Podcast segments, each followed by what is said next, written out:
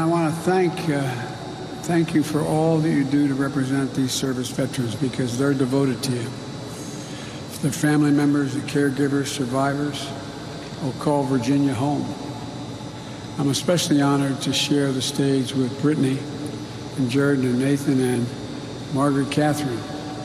I, uh, I love those barrettes in her hair, man. I tell you what. And look at her. She looks like she's 19 years old, sitting there with her, like a little lady in her legs crossed. Hey, POTUS. It's President of the United States, not pedophile of the United States.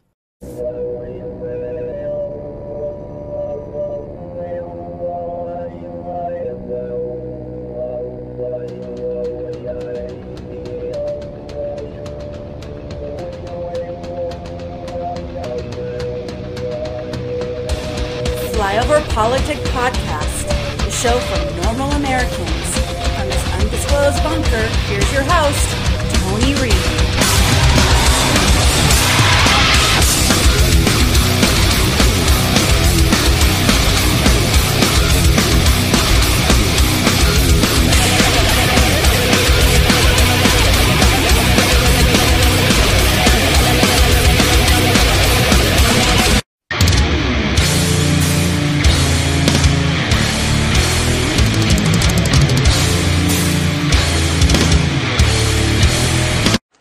Some point, though it's hard to imagine now, the current revolution will end. Ultimately, all revolutions do end, they can't be sustained. And when ours does, we'll wake up one morning in a country where we don't have to lie about everything all the time, where math is allowed, where we can acknowledge the profound and inherent differences between men and women without being fired for it. That day is coming. The question is when it does come, what will be left of our society? We can't know the answer in detail, but here's what we're hoping for. We hope that reason remains. Reason, logic, the ability to think clearly and rationally. That's the one thing we can't lose. We're going to need it to rebuild.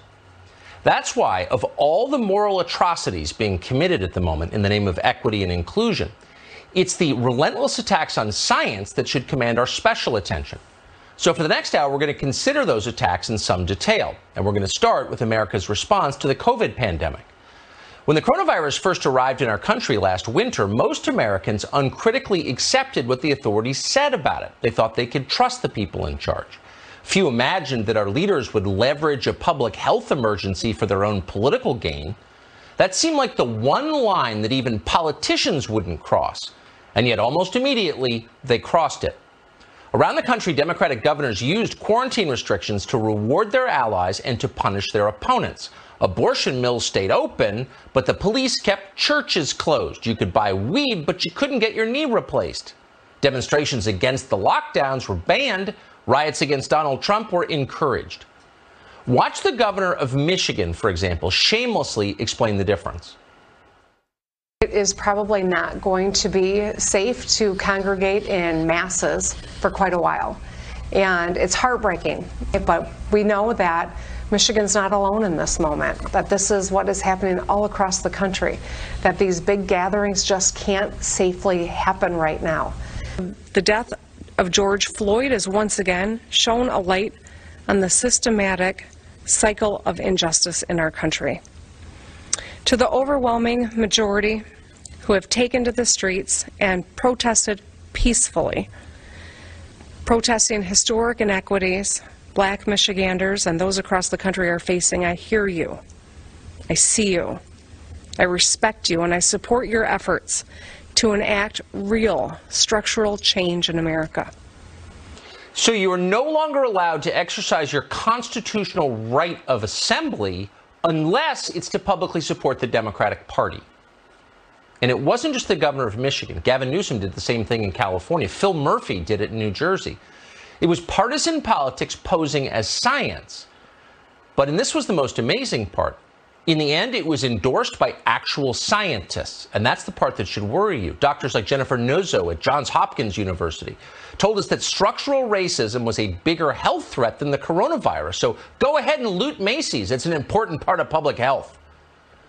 For those who still believe that American science was on the level, this was a shocking moment. When did the people who are paid to be rational become corrupt religious zealots? When did our scientists become ayatollahs? Well, it happened years ago, it turns out. The rest of us just weren't noticing. In February of 2019, a piece was published in the journal Neurology, which, in case you don't read it, is one of the preeminent peer reviewed publications in all of medicine. The piece was called Lucky and the Root Doctor. It described a physician's experience with a man in the Deep South called Reggie. Reggie was suffering from a severe neuromuscular disorder which had left him blind. Modern science might have helped Reggie, this was the point of the piece, but he didn't want the help. Reggie believed he was blind because he had been cursed by a voodoo spell. That's what he told his physician. And then he refused treatment and left the doctor's office for good. Now, the doctor who wrote this piece about Reggie was a man called William Campbell. Campbell believed in Western science. He did not believe that voodoo is the cause of blindness. And the piece he wrote was designed to help other physicians communicate with patients like Reggie so those patients could receive effective medical treatment. Unfortunately, American medical journals are no longer allowed to criticize witchcraft. Criticizing witchcraft is racist. So the editor of Neurology, a man called Robert Gross, began a purge of his own publication. He fired the humanities editor, then he suspended the entire humanities section. And then to further atone, he hired what he described as a deputy editor for equity, diversity, and inclusion. Then Robert Gross, as if this wasn't enough, wrote a groveling apology letter for the piece, calling Campbell's article racist and acknowledging it had caused, quote, anguish. Nowhere in that letter did Robert Gross explain any of this. Why exactly is it racist to prefer Western medicine to witchcraft? Isn't that the whole point of our system? Gross never explained. He just declared it racist and moved on. So that's now the official policy of this country's top neurology journal that witchcraft is the same as Western medicine. And how dare you say otherwise? Where does this leave you? If you were nervous about brain surgery before, this is not comforting news. How long before your doctor sacrifices a chicken in the operating room? That's a serious question. We can no longer say that science is better than voodoo. That's racist. Something similar has happened in the world of economic research. One of the top business journals in the world, the Strategic Management Journal, deleted a paper from the internet without any explanation. Now, the key thing to know is all of the numbers in that paper were accurate, the data were right. No one claimed otherwise. The piece went through peer review, it was published. The piece was published because it was called this quote, examining investor reactions to appointments of black top management executives and CEOs. Now, we don't know what those reactions were. It might be interesting to know, but you can't know because the original version of the piece has disappeared. It's gone. It's now in the remote cave where we hide uncomfortable facts. It's been replaced by a heavily revised version. So, what's the truth? We can't know. This is the definition of corruption, but it has spread through science. Take a look at the jobs postings at Nature magazine. Nature was once the foremost science publication on the planet. What Nature is looking for now in its employees has nothing whatsoever to do with science. In fact, it's anti science. Here's one recent job posting they posted on Twitter. Quote, as part of our commitment to foster diversity and inclusion, we are looking for a black candidate with a passion for science communication based in the UK for a full time paid news internship. End quote. So the thing that jumps out is that no whites or Asians or Hispanics are allowed. Is that legal? Of course it's not legal. But that's not really the point. The bigger problem, and it is bigger than civil rights law, is that the people we trust to make the most important decisions in our society, the essential decisions, what kind of medical research do we fund? Who gets treatment and who doesn't? Who lives and who dies? The people who make those decisions are no longer rational. They have lost the ability to think empirically. Equity is now their God. They no longer believe in science. That's a real problem for the civilization. Victor Davis Hanson. And welcome back to Flyover Politics. It's May 29th, and I don't think I could start with a better intro than that Tucker. We're going to go back to it a couple times. He's got some good segments because that is the real problem. I mean, everything we talk about on the show is bias and it's a byproduct of narrative which has allowed a president of the United States who's known for groping people, been accused of groping, to say what he just did at a Memorial Day event. That's why I started the show with that. I want to try to change up the intro and maybe do a little funny. But what the fuck? What the fuck fuck? What the fuck? What is that? Do you know what would happen if Trump said that? Good God in heaven. So I went into the Tucker because I think it, it just encapsulates everything. So today we're going to cover January 6th, a little bit on Israel, Wuhan, media bias, some race and woke on the end. But I wanted to get some stuff up front. I mean, that I just find to be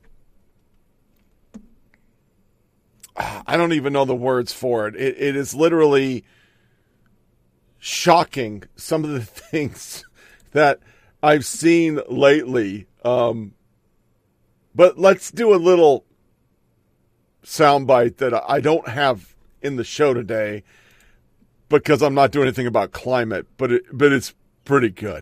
Meteorologist and climate specialist Jeff Berardelli. Jeff, good morning. How dire is this actually expected to get? So yeah, in the next five years, it is somewhat likely that we'll hit 1.5 degrees Celsius briefly, temporarily. That's 2.7 degrees Fahrenheit of warming since pre-industrial times. It's likely to happen during an El Nino year. That's when it's really warm in the Pacific. So natural variations on top of climate change. Then it will go back down. But you know, this is really just a sign that humanity isn't doing very well in managing our global greenhouse emissions. And at 1.5 degrees Celsius, it's not like we're going to fall off a cliff where things all of a sudden are going to get catastrophic, but things will progressively get worse at a much faster pace. The intensity of these extreme weather events will pick up. We'll see compounded events, heat waves on top of sea level rise, on top of large hurricanes and impactful hurricanes. And so things will just get worse and worse if we breach that. And the bottom line is by 2030, 2035, unless we really rein in our emissions very quickly, we are likely to get to 1.5 degrees and continue to increase our warming close to 2 degrees. And again, we have to do something very quickly about it or we're inevitably heading in that direction. You say that, Jeff, that this is a symbolic marker. Why? Yeah, because I mean, humans chose it, right? We chose 1.5, we chose 2 degrees. So basically, we made it up. Like we've been saying forever. Oh, we just chose it. It, it doesn't make sense, but going with the Tucker, and I had this set up before I saw the Tucker last night. Um, th- this is just classic liberalism. So we're going to have a segment today where we're pushing back on critical race. It's really a huge thing nationwide. Parents, because of the teachers union not wanting to go back to work, remote learning, and parents being able to see what their kids are learning. Yeah, we're finding out it's just an indoctrination camp. So with the pushback, this is a um, who is this dickhead? New York Times guy. Larger problem with critical race theory bans isn't that a chunk of material is now illegal. One can teach around bans very easily. Problem is they scare teachers away from topic and conversation. This chilling effect is what First Amendment prohibits. This coming from the guys who have basically banned everything. I mean, you can't say anything anymore. You lose your job, you lose your social media platform, you just get trashed. Then we have this wizard. Rarely has the GOP fixation on race shown all its ugly facets like this. This piece of shit, Kristen Clarke, she got confirmed. She's confirmed.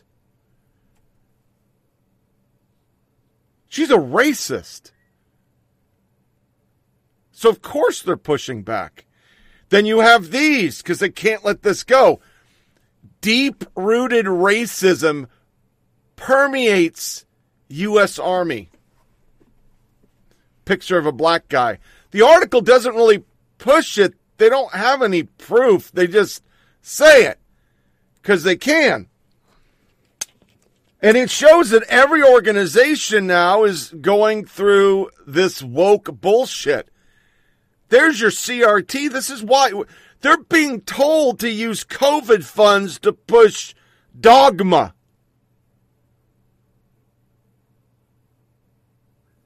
That's why I was so enraptured with what Tucker put out. It's so true. We are literally in this reverse world, and everybody's part of it. Even the never Trumpers, and I don't know if I have a picture of this. I don't. Their favorite person, yeah, she's all in on wokeism my reelection, uh, my primary race uh, is going to be a focus. Uh, you've heard President Trump say that uh, he intends to play a role in this race. Uh, and, and so I anticipate it's going to be a hard fought race. I anticipate it's one that there will be a lot of national attention on.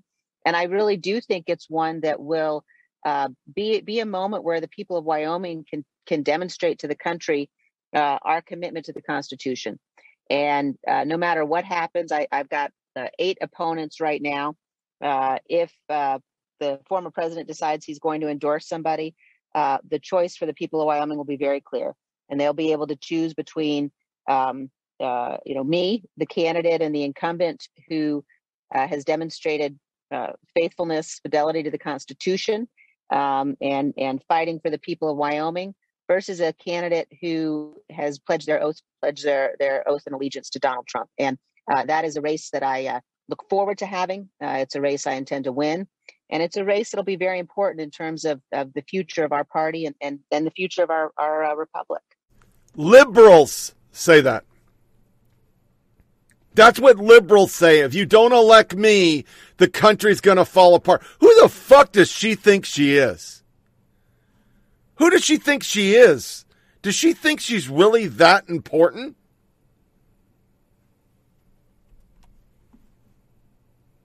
online with our lack of truth, this is just a snapshot of emergencies from Planned Parenthood. And I usually play this in the backside of our podcast because I know I'm doing some quick hits up front. I just don't want them to get buried. This is uh this is fucking horrible. Oh my god, guys. I'm freaking out. What am I gonna do? Just kidding. I already scheduled the appointment. I am what conservatives fear. Fuck, that's good. Hey, bestie. You're wrong. I think it's time for another adult pre-K lesson. What do you think? All right, turn your listening ears on. Zoop, catch a bubble in your mouth. Good job. Okay, here's the thing. Having a preference is something like, I'm looking for a partner who likes kayaking or wakes up early in the morning or loves pizza. but when your preferences exclude an entire group of marginalized people, that's problematic. Okay, that's not nice. That's not a preference. If you lump all fat people in one group together as though they are not very different individuals, that's fat phobic. Just like lumping all black people in one group and saying, I don't like black people is racist. And lumping all disabled people in one group and saying, I don't think people in wheelchairs are hot is ableist. Do you understand what I'm saying? that first girl is a horrible human being. I hope she fucking, I hope her uterus falls fuck out. That's what I hope happens to her and the second one. This is what they are creating. It all ties in. When you don't live in a world of facts, when we don't trust science anymore, you get these wahoos online, and that's exactly where we're at. I mean, we're in such a factless society. I was going to play this on the other end when we start doing some fact checking stuff. But I think it's better up front because the Babylon Bee literally sums it up. Biden creates OnlyFans account to share exclusive ice cream eating pics with journalists. And that's basically a porn account because this is our media. And I kind of can't believe I'm saying these words out loud, but in 1993, members of Congress held an ice cream party. It led to perhaps one of the greatest C SPAN banners in all of C SPAN history Capitol Hill Ice Cream Party. It was supposed to be an opportunity for members of Congress to mingle with members of the ice cream industry to, I don't know, promote ice cream or something. This is not a joke. This is real. This actually happened. There was a sundae building contest. The guy on the left went on to be Trump's director of national intelligence, then Senator Dan Coats, competing to build the best ice cream sundae against other senators. And this ice cream social for elected adults, it was one particular senator's dream come true.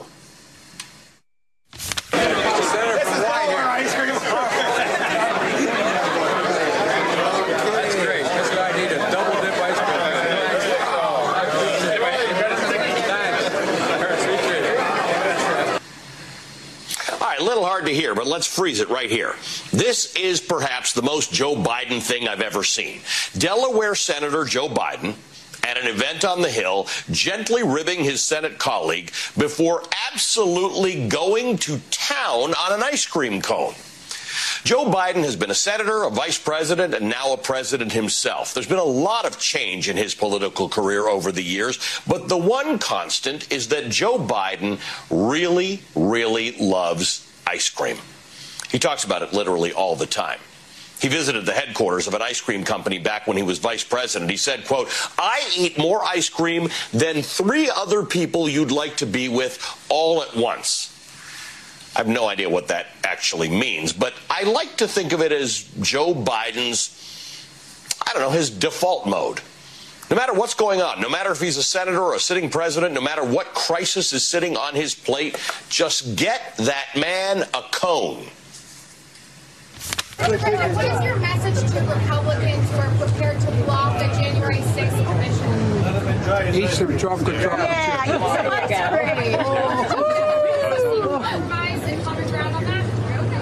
cream. On the commission, I, I think it's. I can't imagine anyone voting against the establishment of a commission on the greatest assault since the Civil War on the, on the Capitol.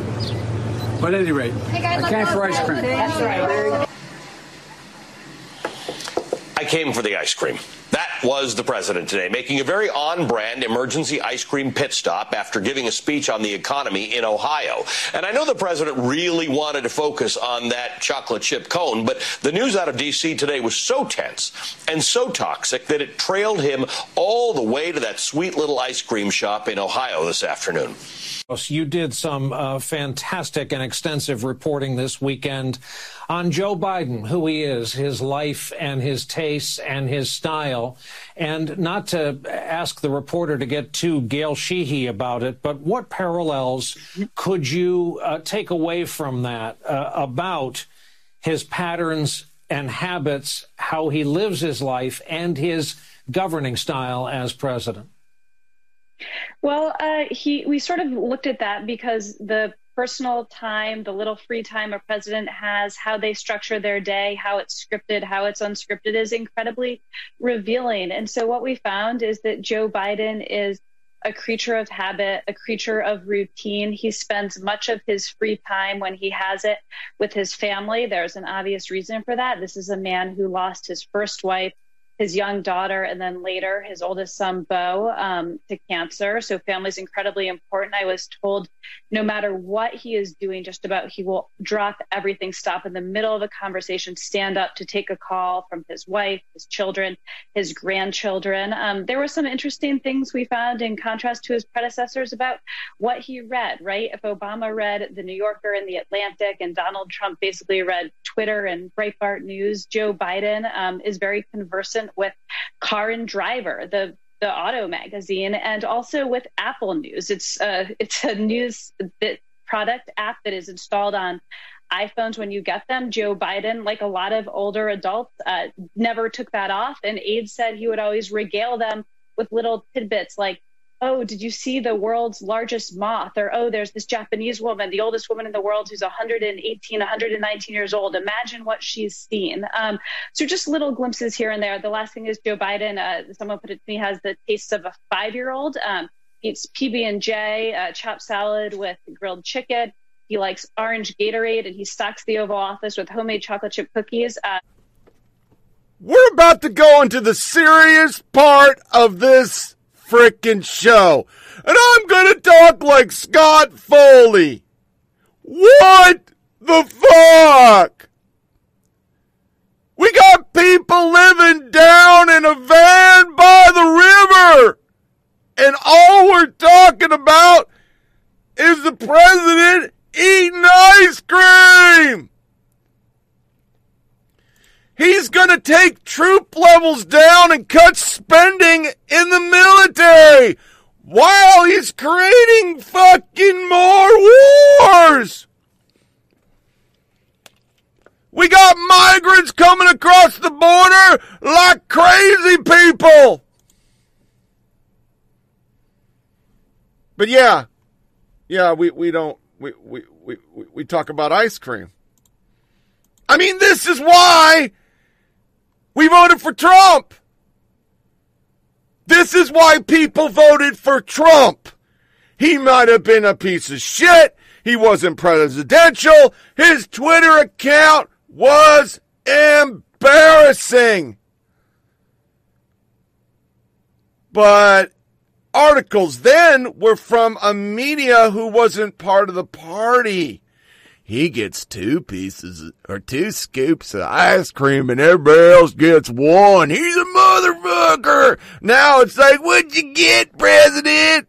Was it chocolate or vanilla? Ah, I mean, they're going to run out of cream to jerk with.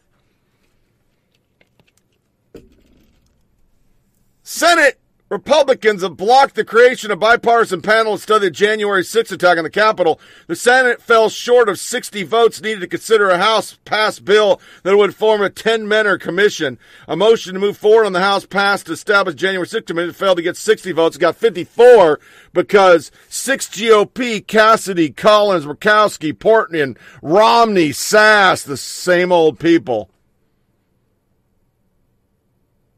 decided to vote with the Democrats. 11 did a procedural vote. Kyrsten Sinema is a piece of fucking shit because she just didn't show up because that freaky ass fucking weirdo who prayed did, got sworn in on a dictionary or some shit worships the devil and dresses like a whore. She's more conservative than half of the conservatives on her voting record. It's pretty fucking impressive. But our media wasn't happy. We're going to start with the soundbite of the century. Literally, AP, you've probably already seen it, but I got to play it.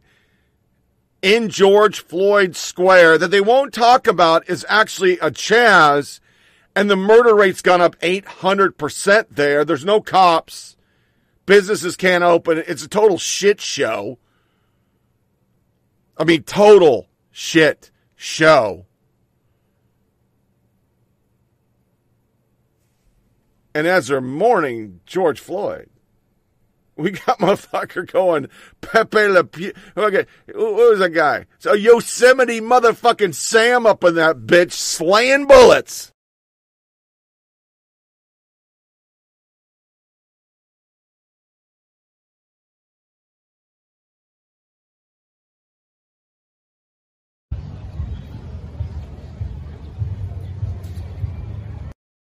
Breaking tonight, the one year anniversary of the death of George Floyd brings with it a stark reminder of the violence plaguing ma many major Amer American cities, the deadly consequences of that happening. President Biden met with Floyd's family today at the White House. Meanwhile, in Minneapolis, shots rang out this morning near the intersection where Floyd was killed last year.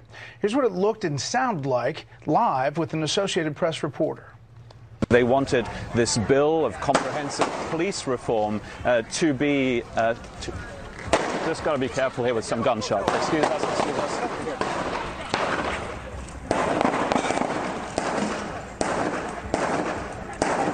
It sounds like gunshots. You don't have to say, excuse me, when you're getting out of the way there. But one report said as many as 30 gunshots were heard at that spot. Correspondent Garrett Tenney was there when the trouble began.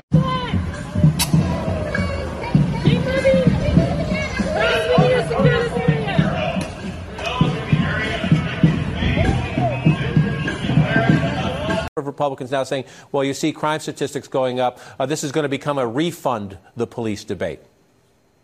You know, it is, you know, we're, we're really in a, the space that I feel like we often go through the hamster wheel. You know, what, what I think is important is that defund the police for all its critics. The bottom line is we are talking about police reform. For a number of years, we could not even have that conversation, not in a way that we we're really talking about policy that would change the nature of policing in this country. And so the fact that we're talking about it, the fact that it is on the surface right now, and that it is a debate and that it is a key issue actually says something. And I think that that speaks to kind of the organizing, the movement work that was happening. But I also think that the underlying issue that creates this in the first in the first place is that we have a uh, a problem in this country around not really dealing with the problems in community and addressing communities, but just these punitive measures that is really based on how we punish, how we can inflict more pain, how we can put more people in jail, how we can actually put more harsh sentences. That instead of having an, a, a society that we're building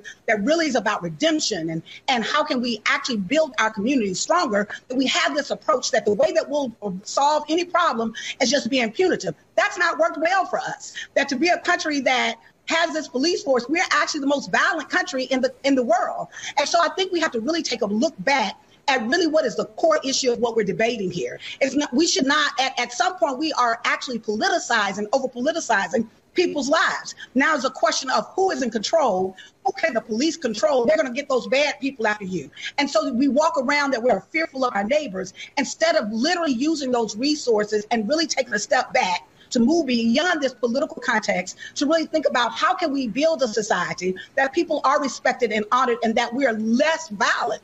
Instead, our approach to violence is let's create more violence. Let's give more violent um, tools to the police. And so I think that this is a debate that is really far beyond politicizing as a policy issue. This is really centered in a values issue. What kind of nation are we attempting to build? It's really hard to countenance um, a Republican Party that insists they are the party of law and order when they are essentially not defending the actual officers who defended their lives. It's really hard to countenance that they're the party of law and order when they are behind the scenes privately telling reporters and colleagues they know the election wasn't stolen, but they continue to tell their voters that it's really hard to see them as the party of law and order when they watched rioters on film um, taking flagpoles, pipes, batons, bear spray to law enforcement officers while Secret Service officers were spiriting uh, Mike Pence out of a hideaway to save his life. And a noose hung outside, and rioters were coming up the stairs chanting, Hang Mike Pence. Um, I, I find it I find this moment, the 9/11 moment, domestically. There were attackers. Unfortunately, there are many, many people in the country who have been stoked to believe that those attackers were doing something patriotic, and Republicans have played into that.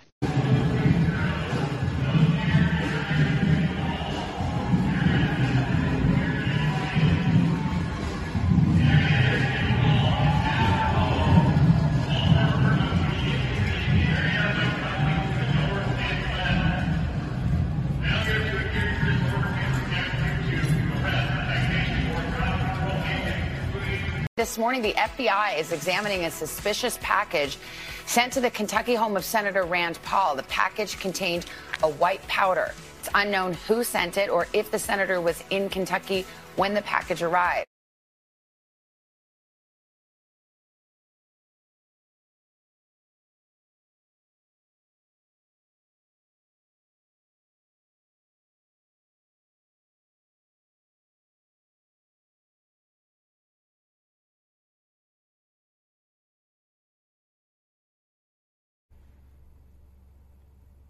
What the fuck? Look at this shit. 75 million to the Palestinians. It's no different. I know it's out of order because it's Israel, but it's no different than what they're doing here. You see, it's all the same. Hamas, good. BLM, good. It's all good because it's their violence. It's okay to put BLM signs up on fucking all our fucking embassies worldwide when it should just be the American flag. Flag. They can put BLM, they can put gay pride, they can put all this stuff. That's okay. But you talk about Christianity. Oh, what the fuck are you doing? How about our troops? Nah, fuck that. And in this montage, over and over, you see them saying crazy shit that somehow Fox News and Donald Trump has um, brainwashed us to believe that what happened on January 6th was wasn't bad. Well, here's a cue. We all know this is happening. Right, right. Yeah. And we watched this for a fucking year.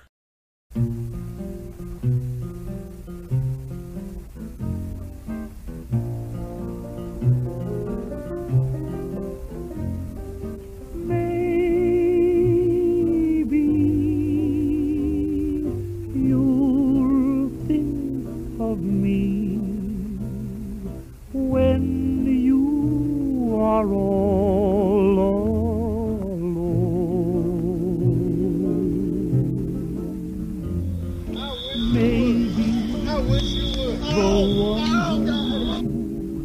is waiting for you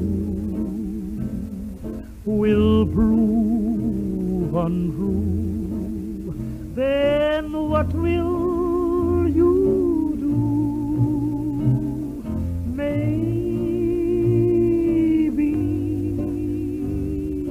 you'll sit and sigh, wishing that I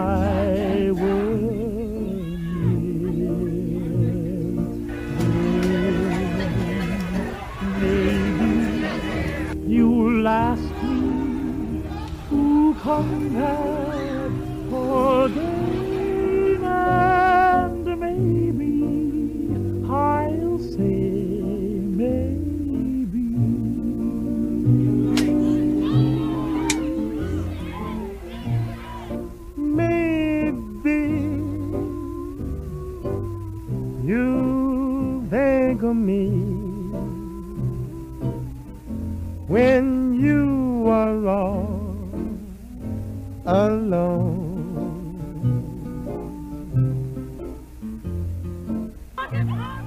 Maybe the one who is waiting for you will prove untrue.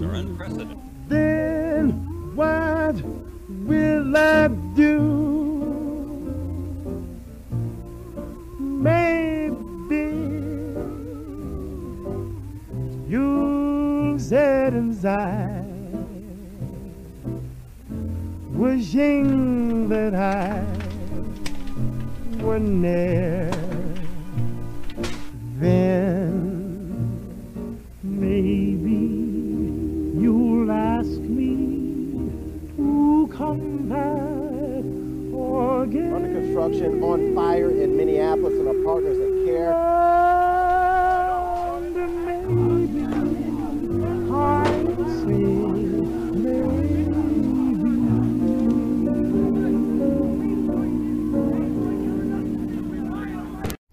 One year we watched it. We watched the destruction.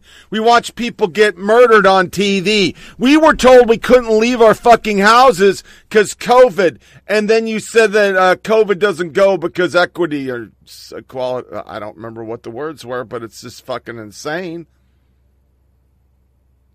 Heavily armed suspect arrested at Capitol on 1 6 drove to Ted Cruz home to discuss election fraud.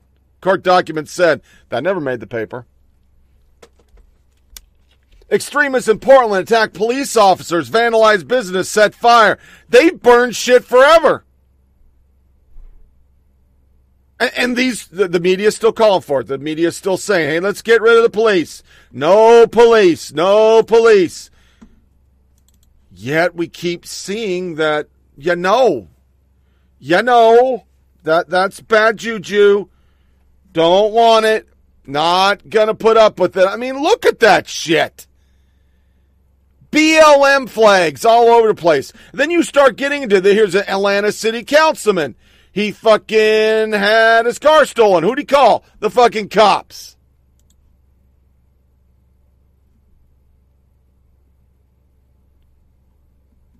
Five American institutions, businesses have been changed. Oh, fuck. I hate the Daily Wire. The Daily Wire doesn't save you. Uh, uh, uh, uh, hold on. It doesn't save you. I say stay logged in, but it never keeps me logged in. Let's try it again. One year later, how the death of George Floyd has changed five institutions, businesses. They've all getting woke or they're out of business. Education. We have critical race theory in fucking kindergarten. Government. Since the death of George Floyd, American political landscape is up upended. Most immediately, the nature of 2020 elections radically shifted. Executive orders, religion, law enforcement. It's destroyed shit. 75%, three and four Republicans believe Trump supporters are not to blame for January 6th attack because we have proof that they it wasn't just Trump supporters. I read it last podcast. There's all sorts of people there. There were Trump supporters. But the people that went in the door was not all Trump supporters. And the whole thing about this investigation that's so stupid and you know it's partisan and you know it's just about politics is the simple fact you already arrested 400 people. The FBI's researched everything. They know who knew. And the reason why we don't know is because we probably know Nancy Pelosi knew. They all knew this was coming and they stood down because they wanted it to happen. You need a boogeyman. They knew they were going to lose their boogeyman. Comfortably smug. Let me blow this up. He did a good uh, thing. Things we actually need commissions to investigate. Fauci funding lab that linked COVID. Mobs that torch cities. Joe Biden giving Russia a pipeline worth billions. Dev governors destroying businesses contrary to any science. Dems siding with teachers union against kids. Oh, and the historic, unprecedented tidal wave of illegal immigrants pouring across the border. But we were told Kamala Harris was handling it. The media want it more than anybody else. Byron York on George Will's Desire, we played it last podcast. See January 6th burn into American mind as firm as 9 11 because it was that scale of shock to the system. No, it wasn't. There's simply no comparison to scale of motivation between the two. Especially when you're talking that we've all been desensitized by you saying peaceful protesters over and over and over as cities were destroyed. If that was peaceful, as the media and the left said, as they supported it, bailed people out, our vice president and president did, then what happened at the Capitol was like a slap fight at a playground. There was no arms, there's no lead pipes. This is all bullshit. Everything's a lie. So here's this guy from fucking HuffPo, Trump apology and full uh, Trump core apology mode. The 9/11 terrorist Obama, Obama, Osama bin Laden, sorry, Freudian slip, never threatened the heart of American experiment. The 1/6 terrorists and Donald Trump absolutely did exactly that. Trump continued that effort today. This attempt to whitewash what happened that day is shameful. 9 11 was an act of war done by foreigners. 1 6 is an attack on a republic, attempt to end our democracy committed by supposed Americans, including a sitting president. Lie. It's all, it's all a lie. Carting out Hillary Clinton. I, I just got it, just for a second. Take off. I hate Trump. Take off. I'm a liberal. An angry mob attacked our capital, a lawmaker in our election. They killed a policeman. No, they didn't. And Republican leaders would rather we all not know what happened. This from a lady who spent an entire four years saying her election was stolen and she didn't lose an election. Really? You're, you're going to go with this? And the simple fact that they keep lying about a, a police officer died. No, he didn't. Everybody died. The only person that died of violence was Ashley Babbitt. Say her name. Surrounded by cops and fucking riot gear and shot in the face by a dude in a suit. We don't know his name. We don't even know why it happened. And I didn't even give a fuck until I saw the video because I researched and I don't trust the media and I damn sure don't trust Never Trumpers. And then I see the media who didn't play the video from the other side of the door. It's always that way. There's two angles on everything and they never show it.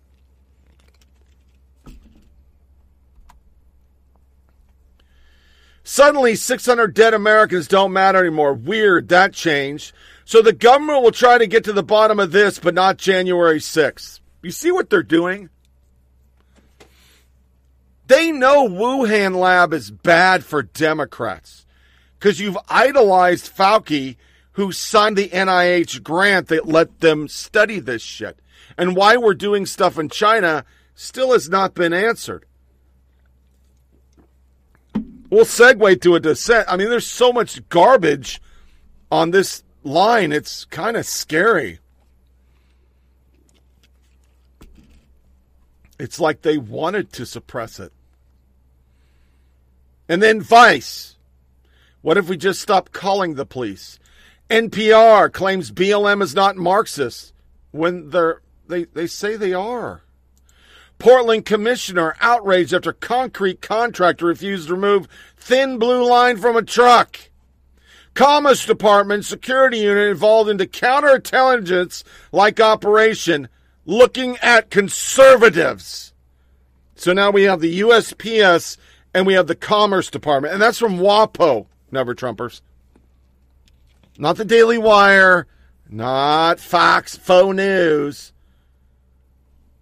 Nope. Minneapolis nonprofit with 35 million bails out the accused of violent crimes, and that money came from your vice president of the United States. She did it. She did it. Here's Candace Owens. Candace Owens is the host of Candace, and we're always grateful to have her on our air. Candace Owens, great to see you tonight. What's the message of this? U.S. embassies flying the Black Lives Matter flag. Uh, the U.S. embassies are celebrating Black Death. The consequence of the Black Lives Matter movement, and I, I, I cringe when people call it Black Lives Matter protests because you know what, Tucker? It is Black Lives Matter riots. Uh, the cities burned for six weeks straight following the death of George Floyd. Um, black neighborhoods were rioted, they were looted, and it led to more black death. Way more black Americans died during the Black Lives Matter riots than, than the one black American that was killed uh, by a police officer that allegedly started this entire spree. And it really makes you ask questions. Why is America promoting this so much? Why is America promoting Black Lives Matter, which was is a corporation, right? So think of it as a corporation. Black Lives Matter raises money, and it's dark money, Tucker, because nobody knows where the money goes. So why would the U.S. government stand behind that? Where's the due diligence here? If the U.S. State Department is going to stand behind this, shouldn't the U.S. State Department also issue maybe a memo out to let us know where the money's going? Wouldn't that be the responsible thing since Joe Biden wants to give billions more dollars to the IRS so they can take billions more from American taxpayers? Maybe he can also invest some of that money going to the IRS to look into Black Lives Matter and tell us where the money's going. I think they know where the money's going, and I think if they don't want us to look into it, there is a reason they have been promoting Black Lives Matter from the start. And it's definitely not because they want to save black lives, because Black Lives Matter, the movement and the incorporation leads to more black death. That much is indisputable. As far as I, it's such a great point, and as far as I know, Black Lives Matter stands as a matter of policy against the nuclear family, which, speaking for myself, I think for you too, and for most people in this country, is the center of our lives. The nuclear family is kind of all that matters. Why, in our name as Americans and U.S. taxpayers, is the U.S. government promoting a group that opposes the nuclear family? And why are we putting up with this exactly? Well, the government wants to make sure that families are torn apart. Every effort of what they do is to make sure families are torn apart. You did a very good job talking about even this trans agenda that's going on, which telling kids to pick their gender, telling kids to mutilate their bodies. I'm glad you covered that because that also leads to the breakdown of family. A child that mutilates their body cannot have a productive family, right? It cannot have the nuclear family unit intact. That is the goal. And the goal is because if you believe in Karl Marx's ideologies, if you believe in Marxism, then you know what was crucial to Marx's ideology was making sure that the nuclear family and traditional families were broken down. Why, Tucker? Because in order for the government to replace mom and pop, there can be no mom and pop. They want you to turn to the government for every answer. They want no faith, they want no family, they want just government in the lives of every single American. This is Marxism manifest.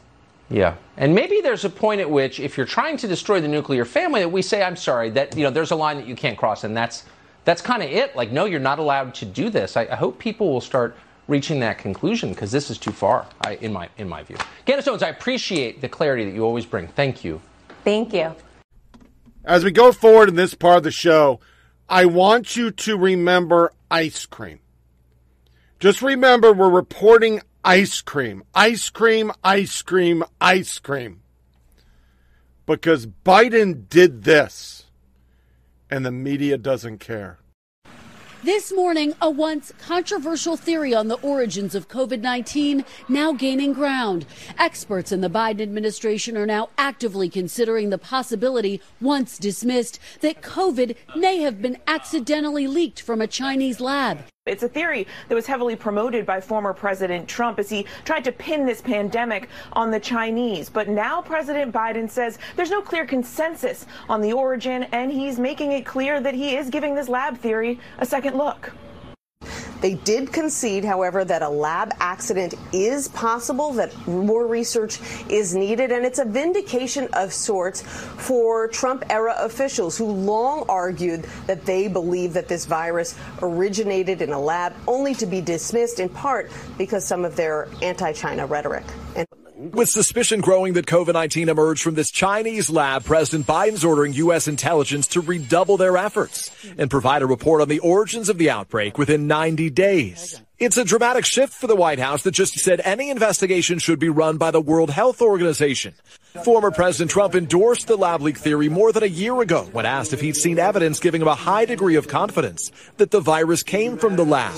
Yes, I have. And I think that the World Health Organization should be ashamed of themselves. I did an interview with uh, actually a doctor in Australia who was one of the very first doctors in the world, and the Australians have been really in the forefront of this theory to push for an investigation of that lab to push for you know more information from the Chinese. And the other thing this doctor in Australia said, we have to take the politics out of this. It could be that we have not really explored the lab theory enough, paradoxically, because it was the theory that Donald Trump was pushing, and so there was some opposition to looking at something that Donald Trump was pushing and taking it seriously. You know, certainly from pre- former President Trump and, and others, you'll get a lot of uh, "I told you so" um, and and justification. But uh, I think to Caddy's point, you can't you can't really look at that and get stuck on that. We should know one thing about former President Trump and some Republicans here who seem to be almost taking a victory lap with the idea because their theory that the virus may come from a lab, that this proves that they were, quote, right all along. That's not what President Trump said when he was first in office. In fact, we at the AP reported way back in January 2020, just as this virus was starting to come out onto the world stage, and it started to become a concern here in the United States before it really exploded here, that President, then President Trump was leery about talking about the virus, sure, for fear of rattling the stock market, but also for fear of upsetting China because he was so desperate to get a trade deal done with China. He thought a deal with President Xi, uh, working with Beijing, would allow him to have something that could be part of his reelection campaign, be part of a, his reelection plank there. And he was leery for months of upsetting China. He eventually, of course, took very harsh rhetoric to Beijing, but right now he and his allies are practicing some revisionist history. The best evidence suggests that the kind of bat from which this virus jumped to humans wasn't even present there. But you know the worst of all, whether it came from the lab or came from the bats or came, it all came from China. Because we don't know where the novel coronavirus came from yet, the conspiracy theories fill the void. I'm telling you, the Chi-Coms are trying to weaponize this thing Conservative talk show host Rush Limbaugh with zero proof suggesting a Chinese bioweapon lab is to blame. Is this question about the Wuhan lab? We know that it's been debunked. Those same agencies now have been tapped with investigating one of Trump world's most favorite conspiracy theories. This week, Donald Trump is still pushing the debunked bunkum, despite his own intelligence community's findings that that is simply not true. And there is simply no reason to believe that that, that is the case. There is no empirical evidence to verify that. Coming up with a conspiracy theory to try and foment xenophobia um, with respect to um, the Chinese has just as much factual support as taking Clorox. He can't just sit back and let the doctors and the scientists do their jobs. He's got to chime in. He may pick up the conspiracy theory that this was some weapon. People don't keep bats in captivity. Complete baloney. We don't need to invoke conspiracy theories. This is just another example of, of the president trying to change the narrative from his own failings. The problem for President Trump is that he's running for reelection, is looking for ways to deflect blame for uh, the performance of the administration. If you look at the evolution of the virus in bats and what's out there now, is very, very strongly leaning towards this could not have been artificially or deliberately manipulated. So I wanted to ask, are you still confident that it developed naturally? No, actually, I that's the point that I said. No, I'm not convinced. This matters. Understanding where coronavirus and how the pandemic began matters. A lot of the discussion about the lab leak, I think, was clouded early on because there was the suggestion by some that it was somehow a, a Chinese weapon that, that caused this. That's not what we're talking about here. We're talking about a lab accident. But we've come a long way from people dismissing this as a conspiracy theory to a lot of people taking this seriously, Maggie. We have, John. And look, I do think it's important to remember that part of the issue when this was first being reported on and discussed back a few months after the pandemic had begun was that then President Trump and Mike Pompeo, uh, the uh, Secretary of State, both suggested they had seen evidence that this was formed in a lab, and they also suggested it was not released on purpose, but they refused to release the evidence showing what it was. And so because of that, that made this instantly political. I think that it was, you know, example 1000 when the Trump administration learned that when you have burned your own credibility over and over again, people are not immediately going to believe you, especially in an election year. Democratic Senator from the state of Massachusetts, Elizabeth Warren. Senator, always good to see you. I want to start with this new counter proposal from Republicans, 928 billion bucks. Could you get on board for that? Look, I don't really think this is a serious counteroffer. First of all, they don't have pay fors for this. It's not real. They have this illusory notion of how we're going to take money that's already been committed to other places and other spending. Second part is I'm not hearing about the green infrastructure, about the importance of when we make these investments that we're talking about moving our buses to electric, our school buses to electric, our mass transit to electric, so that we're bringing down our carbon footprint and whether or not they put enough money in to do this. But the third one is notice who gets left behind the women. Infrastructure is about helping people get to work and helping businesses thrive because they've got workers. We build roads and bridges to do that. We invest in broadband to do that. We need to invest in child care to do that. Millions of women are out of the workforce right now, and one out of four says the reason I can't get child care. We were in a crisis before the pandemic hit. It only got worse during the pandemic. This is our chance to expand our idea of what infrastructure means. Give women who want to work a real chance in the workplace. And can I do one more part to that? Sure. And that is remember, this is called a jobs bill. It's infrastructure and jobs. So long as we're investing in roads and bridges and lots of concrete, about 90% of those jobs are going to be for men. And they're good jobs, and I support that, and I think that's great. But when we're talking about childcare, those jobs are nearly all going to women. And those jobs today pay far too little. We have a chance to turn those into good paying professional jobs.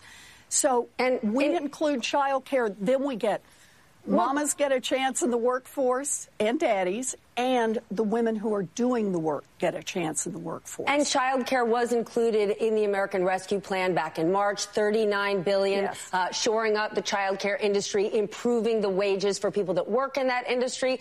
And if you think about all that we've spent, right? So there is another roughly 4 trillion in spending on the table. All of this money would go to very important things. But if you, if you put all of it together over the last year, the government will have spent, if this gets approved, $10 trillion. People need this money. But I have to ask you about oversight. I know it's something that's so important to you. I don't see it happening. There still isn't even a chairperson for the CARES Act Oversight Committee over a year ago. Does it not concern you that we are spending a whole lot of money and not many people are minding the store? You can imagine how I feel about this. Well, I wanna hear know, about it. my first step into public service in this way was with the Congressional Oversight Panel, watching the TARP spending and trying to keep some kind of reins on that. So what's And happening now? Because TARP was 10 so years ago. So much more money and no, it does not have the same kind of oversight. And we're already seeing, oh, it turns out money went in to uh, vaccine production and had not enough oversight. And so it went to people, uh, to companies that were poorly prepared, companies that ended up not able to perform on their contracts. Who knows what we can't see? That's the point of oversight, is that you have people who are committed, who are dedicated, and who are watching that the money goes in the ways that Congress allocated it and that people are not self-dealing or wasting the money. So should And we not right hit now, pause? we just can't tell. So should we not hit pause on more spending and first check where all the money's gone? I just, besides you, I really don't hear anyone talking about it. You know, it's for me, it's not about pause the spending. We need this in the economy, and we need to move on all of the pieces we need to do, including on the infrastructure piece. But the point is, we need to step up on the oversight. We need aggressive oversight, and that means we need people running that oversight, and it needs to start right now today. Here's what I really want to ask you about in terms of pay fors.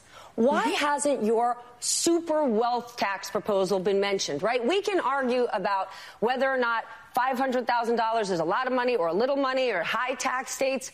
You have got a plan for the wealthiest, wealthiest Americans to be taxed more, and it doesn't seem to happen. We know that polls show the majority of voters, even Republicans, support this. So can you help us understand where's the resistance? I'm down with it. You know, I, and I love that you're down with it because, as you say, most of the American people are down with it too. You remember what the wealth tax is? That is for fortunes above $50 million. So why isn't that it's happening? a two cent tax. That's it. You know, I feel really frustrated about this one. A lot of people that I talk to, I keep talking this up. I try to talk about it on the Republican and Democratic side in the Senate and the House. And I've got a lot of partners in this, but not enough to move it forward. And, and here's the thing about it. By it, the, the 99% in America, most of America, paid about 7.2% of their total wealth in taxes last year. That top one tenth of 1%, the people who would be affected by the wealth tax, they paid 3.2%, less than half as much. A wealth tax, they'd still be getting a great deal. So to me, it's like we've got to get this breakthrough. We've got to persuade our elected representatives that it is time not just to focus on income, where the differences are big, but to focus on, On wealth, wealth. where the differences are enormous and where those big fortunes are out there now creating their own weather systems. They are growing themselves. It's time for a wealth tax. They're buying their own islands. Okay, that that's just a lot of stuff. You see some coverage, but a lot of reticence. Reticence to cover this story. And I think the best is, you know, the, the well, let, us just go through the, the little thing. Tom Elliott supercut. That's what they said about Tom Cotton who was doing it. Nets don't even cover. They're covering up that he did this. AP reporter, that was the longer credit, denied Trump credit for early call on Wuhan And then you have Maggie Haberman literally saying what you shouldn't say out loud. Well, we just didn't like Trump. It's Trump's fault that we didn't do our fucking job. Now, Elizabeth Warren, and I can't believe I played six minutes, but I, I want to get it. I just wanted you to hear that. Sums up what this was all about. You put Maggie Haberman and Elizabeth Warren together, and you get what COVID was. I can sit here and show you statistics how COVID didn't kill more people than freaking the flu does usually. I can sit here and do a whole bunch of statistics that show they pretty much made up a lot. I don't want to unplug this light. There we go. A lot of the data with people getting struck by lightning died of COVID and things like that.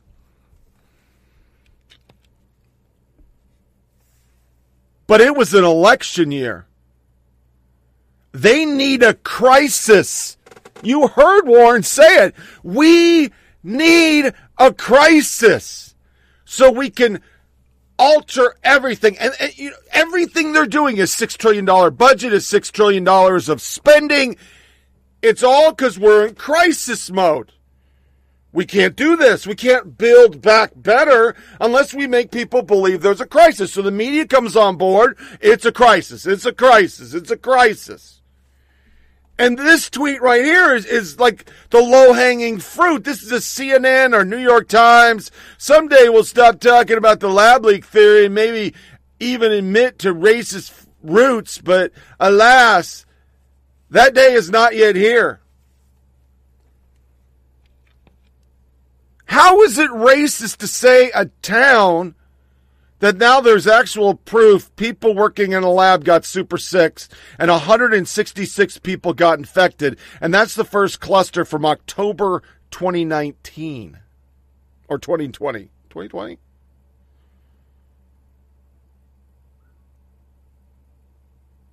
How is that racist?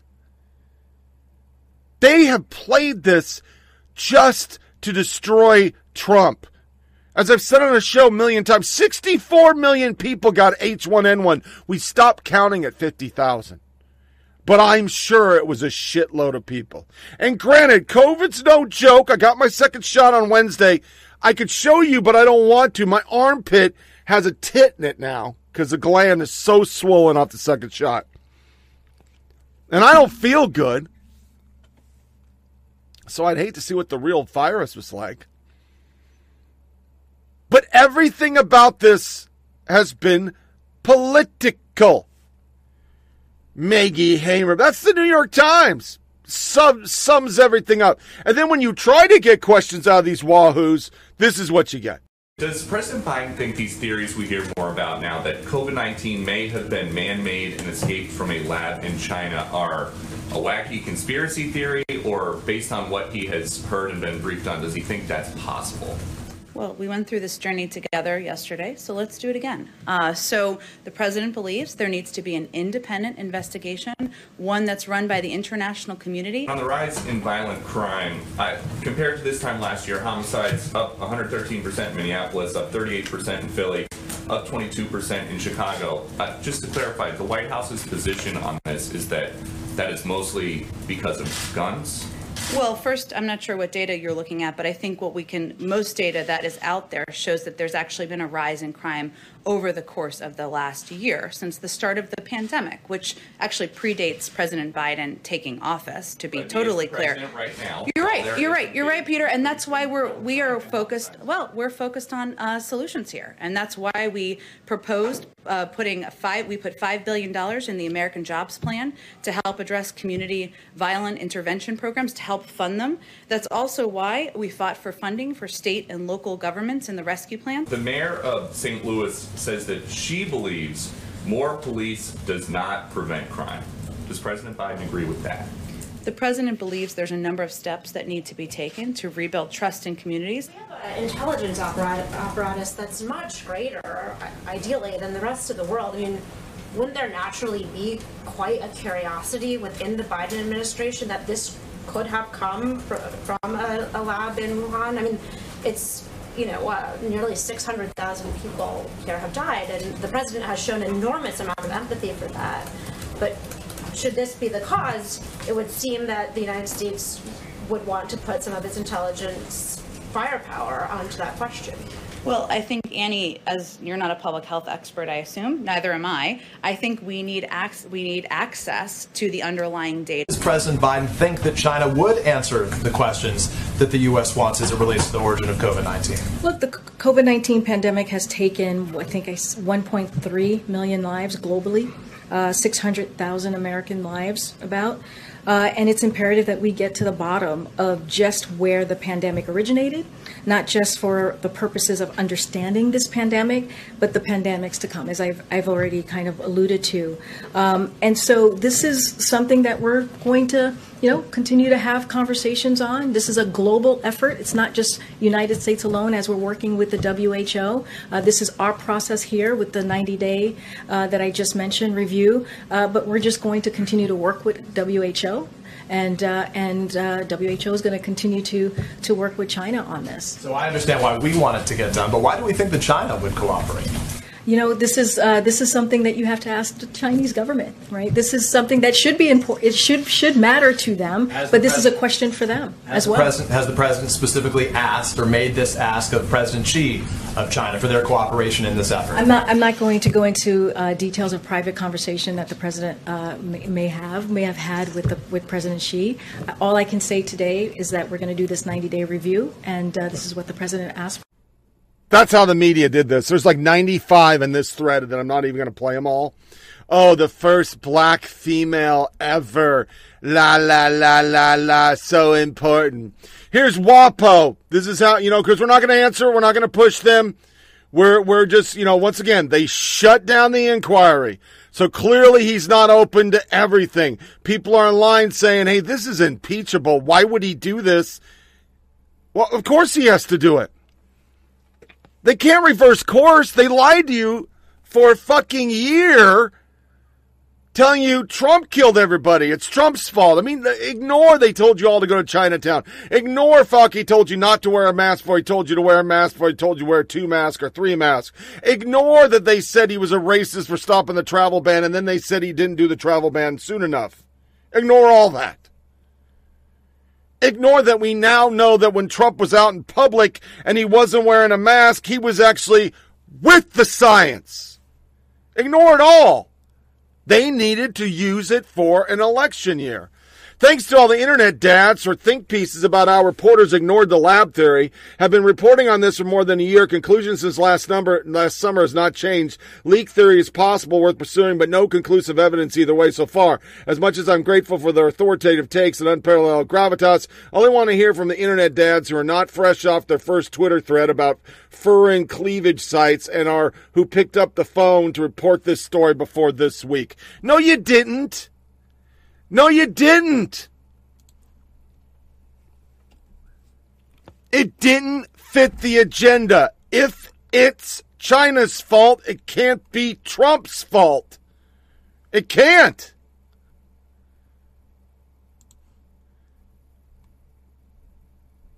Matt Whitlock. Biden quietly ends Pompeo's investigation into COVID. Experts start to coalesce around Wuhan lab link. Story breaks that Biden had ended investigation helping China cover up. Biden announces 90 day origin probe. Only because he got caught. And then, of course, Drew Holden, he does his master thing. I'm not going to do it all. Fact checker timeline. How the Wuhan lab leak theory suddenly became credible thread what COVID pandemic couldn't have leaked from a lab in Wuhan went from terrible racist conspiracy theory to plausible overnight for the mainstream media without a shred of accountability. If you don't believe me, look at these stories side by side, then versus now. And I'm not going to flip through them all. Um, no, I didn't do any. New York Times, Senator Tom Cotton reports fringe theory. Another group of science calls for further inquiry on the origin of the coronavirus um, CNN lab link COVID 19 theory is like something out of a comic book. New information on Wuhan researchers' illness, further debate of pandemic surges. We urge the U.S. to stop spreading disinformation. They carry Chinese propaganda. New information on Wuhan researchers' illness, further debate on pandemic. Uh, Tom Cotton is playing a dangerous game with this coronavirus speculation. Why is Anthony Fauci hedging on the origin of the coronavirus? Tom Cotton keeps repeating coronavirus conspiracy theories. This is the Washington Post, the vexing lab leak. Fact checkers was the new coronavirus accidentally released from Wuhan lab? It's doubtful. Now, timeline, how the lab leak, I just read it. It goes on and on. I, you, you know, this is what they do. They lie for the left because that's what they do. Jim Geraghty. The first step on the road to COVID-19 pandemic may have come in April 2012 when six miners were signed to clean the guano from a copper mine shaft in Tagano China. Did I get this one? No, I didn't. I think a lot of people don't grasp how big China is and how far this copper mine from Wuhan, this copper mine is closer to the border of Laos and Vietnam than in Wuhan. All six miners grew ill with a cough and fever, difficulty breathing, aching limbs. Recognizing that the virus affected the miners could be comparable to SARS blood samples. In 2012 and 13, teams of researchers from Wuhan Institute of Virology conducted a study with WIV, we found a high frequency infection by a diverse group, and he breaks it all down that it all goes to them starting to research it, and that's how it gets out. This is a scientist.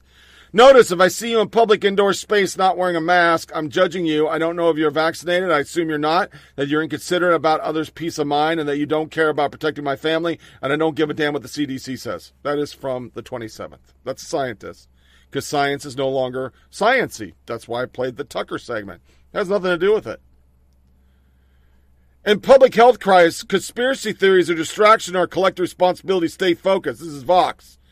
Clarification. Since this piece was originally published in March 2020, scientific consensus has shifted, which means we shifted. We changed our mind.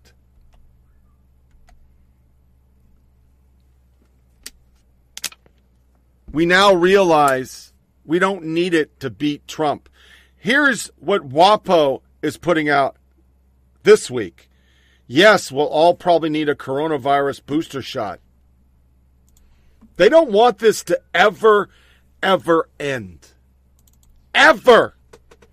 They want this to go on forever. They need a crisis to build back better, even though there's nothing to build because we already are okay. And I talk about Kristen Wright or the racist that he, this motherfucking piece of shit is probably going to be confirmed to be your next ATF. So you're asking us to ban assault weapons. We have to write legislation. Can you tell me what is an assault weapon?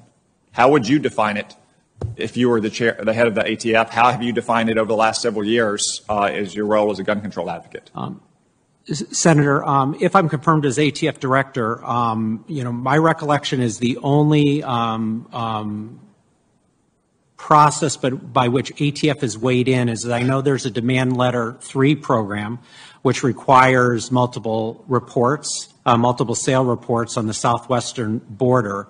And ATF in that program has defined an assault rifle as any semi automatic rifle capable of accepting a detachable magazine um, above the caliber of 22, which would include a 223, which is you know, largely the so, AR-15 round. So you, you believe that every weapon that takes a detachable magazine that can take a 22 round or, or 5.56 in military parlance should be defined as an assault weapon?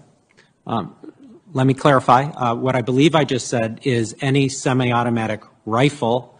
Um, with, okay, any semi automatic rifle. Um, wh- what? That's the definition. A detachable magazine that takes a 5.56 or 22 round should be defined as an assault weapon. Senator, um, you asked me um, if ATF um, had uh, used this term, and I was sharing with you my knowledge of a program in which ATF has defined this term.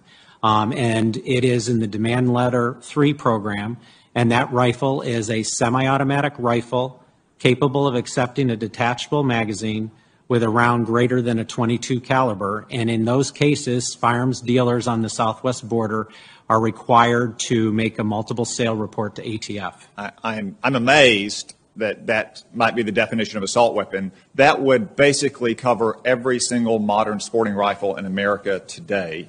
Uh, Mr. Chipman, a minute ago, uh, Senator Whitehouse asked you if any of your views on guns are out of step with the majority of the American people. Um, the, AR, the AR-15 is one of, if not the most popular rifle in America. It's not a machine gun; it's a rifle. Uh, your public position is that you want to ban AR-15s. Is that correct? Senator, uh, thank you for the question, and thank you for our visit yesterday and offering me a Dr. Pepper. It made me reminisce about my time in Central Texas. But now to your uh, question. Uh, with respect to the AR-15, uh, I support uh, a, a, ban as, um, as has been presented um, in uh, a Senate bill.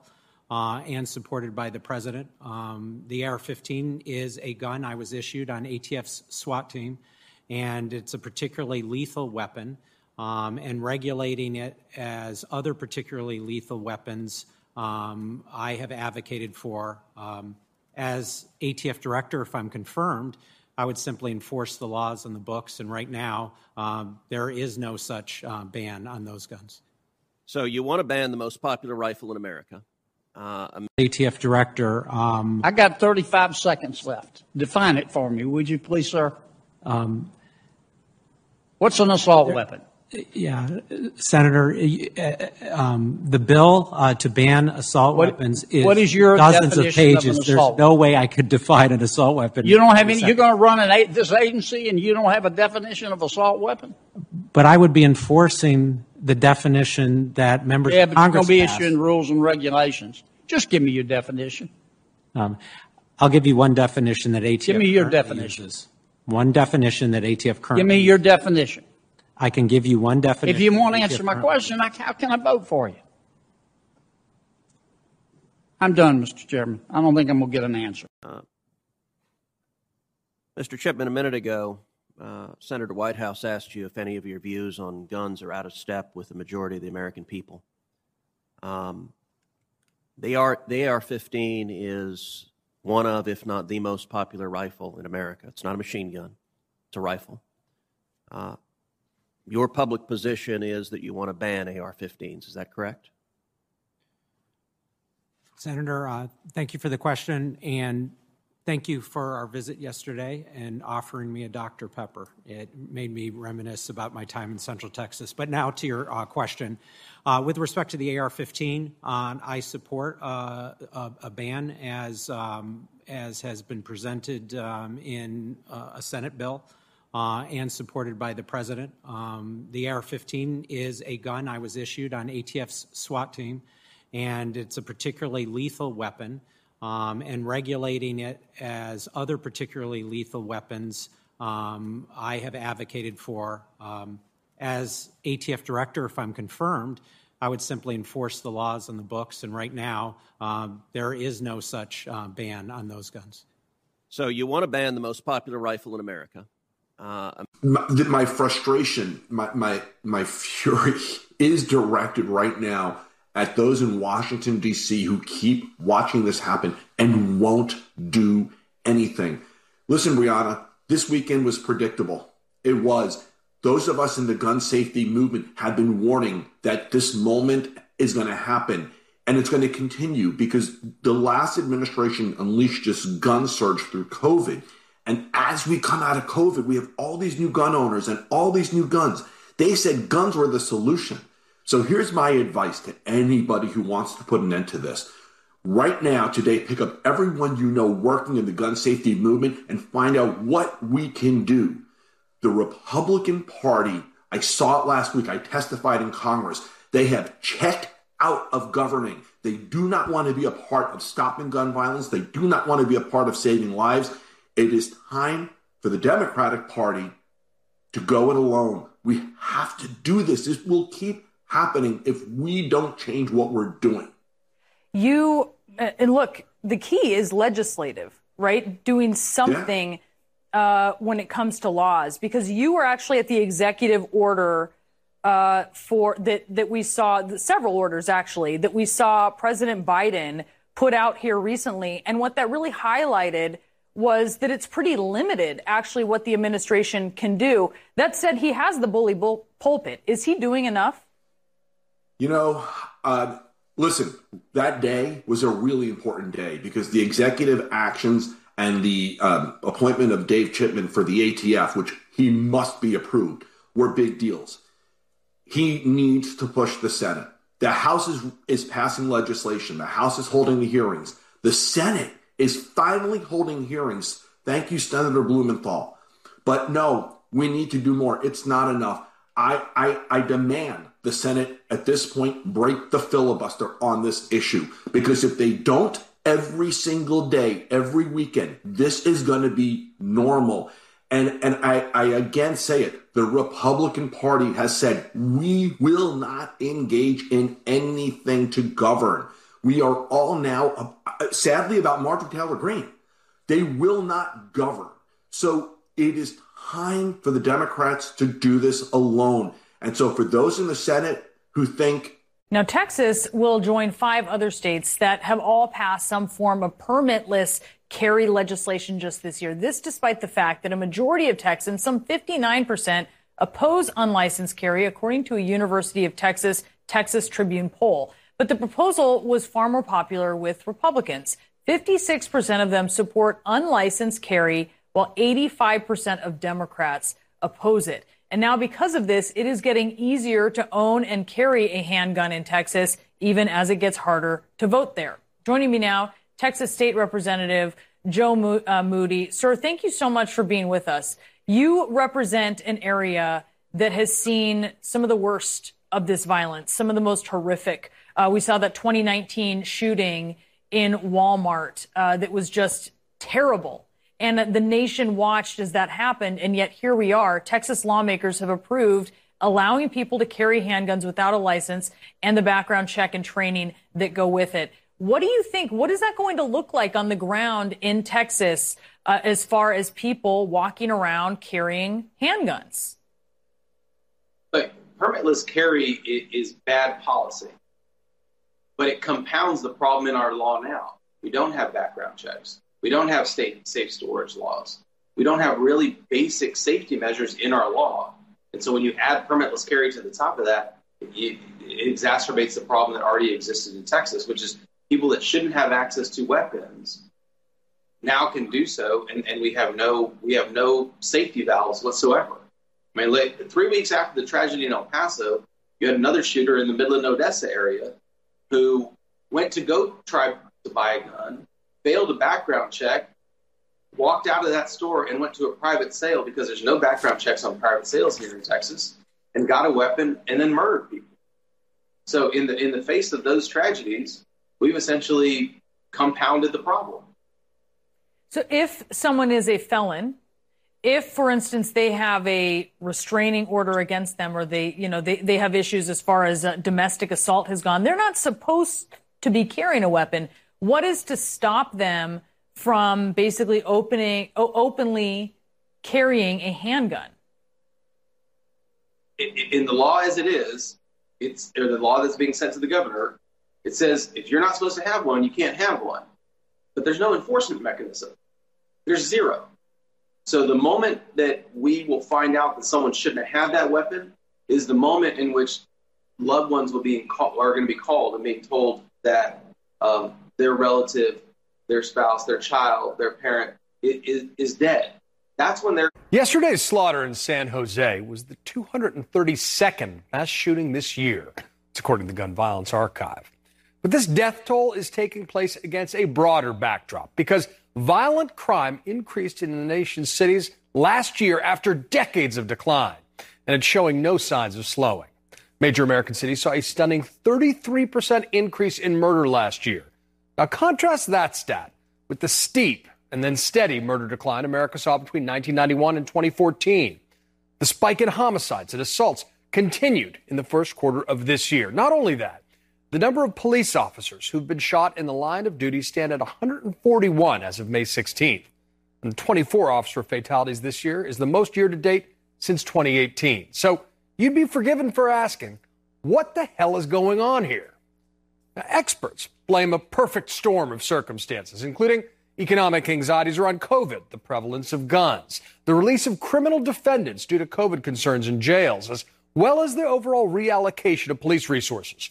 Laura Cooper, the executive director of the Major Cities Chiefs Association, also told me that police chiefs are seeing an increase in social media beef spilling out into street violence, all of which is sharp, spurring a rapid reassessment of the defund the police rhetoric and reality. Get this Los Angeles recently changed course after cutting its police department by $150 million last July. Now its mayor's proposing increased funding after a 38% spike in murders last year. In New York City, which saw a 97% spike in shootings and a 45% rise in murder last year, one of the leading candidates to replace Mayor Bill de Blasio is a black ex cop, Brooklyn Borough President Eric Adams, who's promising to be tough on crime while still reforming the police. Now, this doesn't mean that a police reform agenda is done. Far from it. In fact, a bipartisan police reform bill seems to be nearing completion in the Senate. But all of this highlights the importance of better policing, not necessarily less policing. President Biden has long called for an increased investment in police training, resisting calls to defund the police from the left wing of his party. And during the campaign, he took heat from the right and the left for his authorship of the 1994 crime bill signed by Bill Clinton. At the time, crime was the number one concern of Americans, but the controversial crime bill worked. Just look at its impact in hastening the decline of violent crime across the country over decades. Ironically, the current violent crime spike began under a president who promised I will restore law and order to our country. Yeah. But now Joe Biden is president, and Democrats control both houses of Congress. And you can bet that rising crime will be an issue in the 22 campaign. And perhaps that's why Attorney General Merrick Garland just announced a new multi pronged plan to combat violent crime, including federal agents helping local authorities identify and arrest repeat violent offenders, the ATF embedding with local homicide units, and the DEA working to disrupt violent drug trafficking gangs, all while investing in crime prevention and community policing. Despite the spike in mass shootings, Republicans in Congress will continue to block gun reform bills, even modest reforms like background checks, which have shown supermajority support. So while James Carville argues in the Wall Street Journal that Democrats are the anti crime party, the raging Cajun knows from harsh experience that Republicans can turn rising crime into a culture war wedge issue. And as we turn the corner into summer, which its usual increase in violent crime, public safety is again front and center in people's minds after decades of declines. And Democrats are going to have to deal with it or risk political backlash.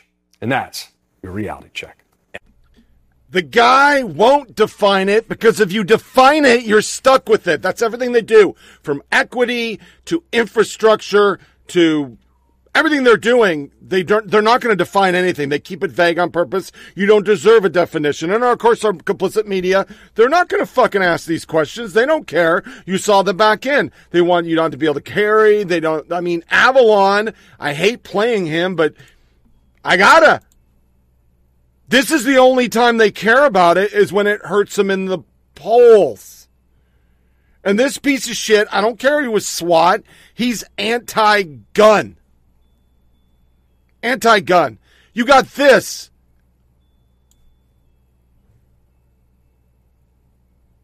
Is not going to protect you. That's a that's a fucking journalist. That's a journalist.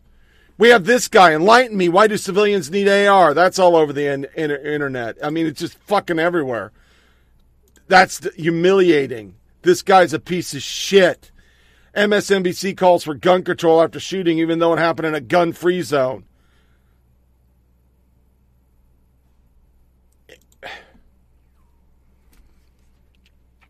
Every issue, they're on the wrong side.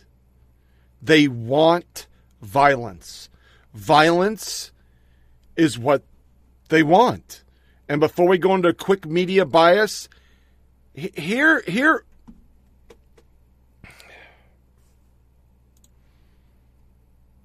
this is the. I'm going to blow this up because this is just un, unheard of.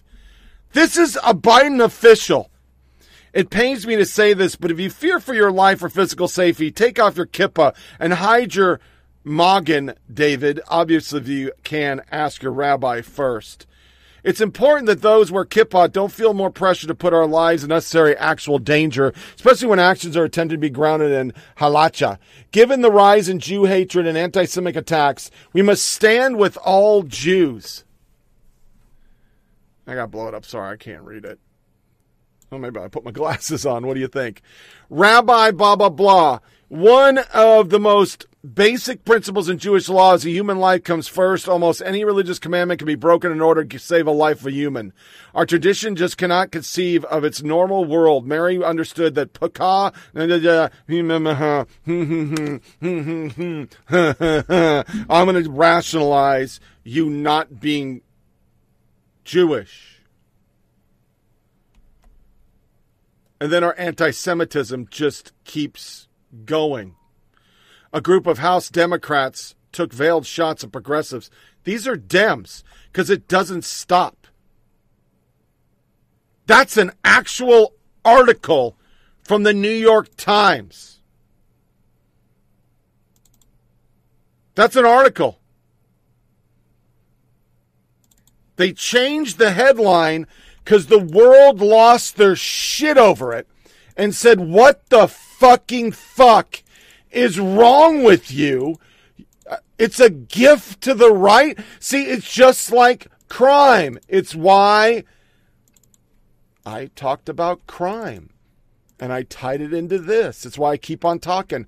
Hamas, BLM, what's the fucking difference? It's all the same.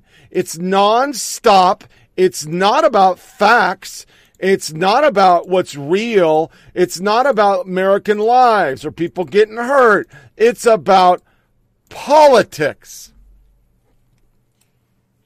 How will it hurt us?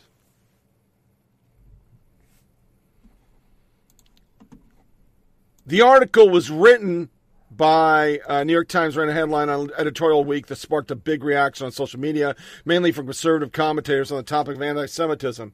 Attacks on the Jews or Israel a gift to the right was original headline was changed to read the crisis of anti-Semitic violence.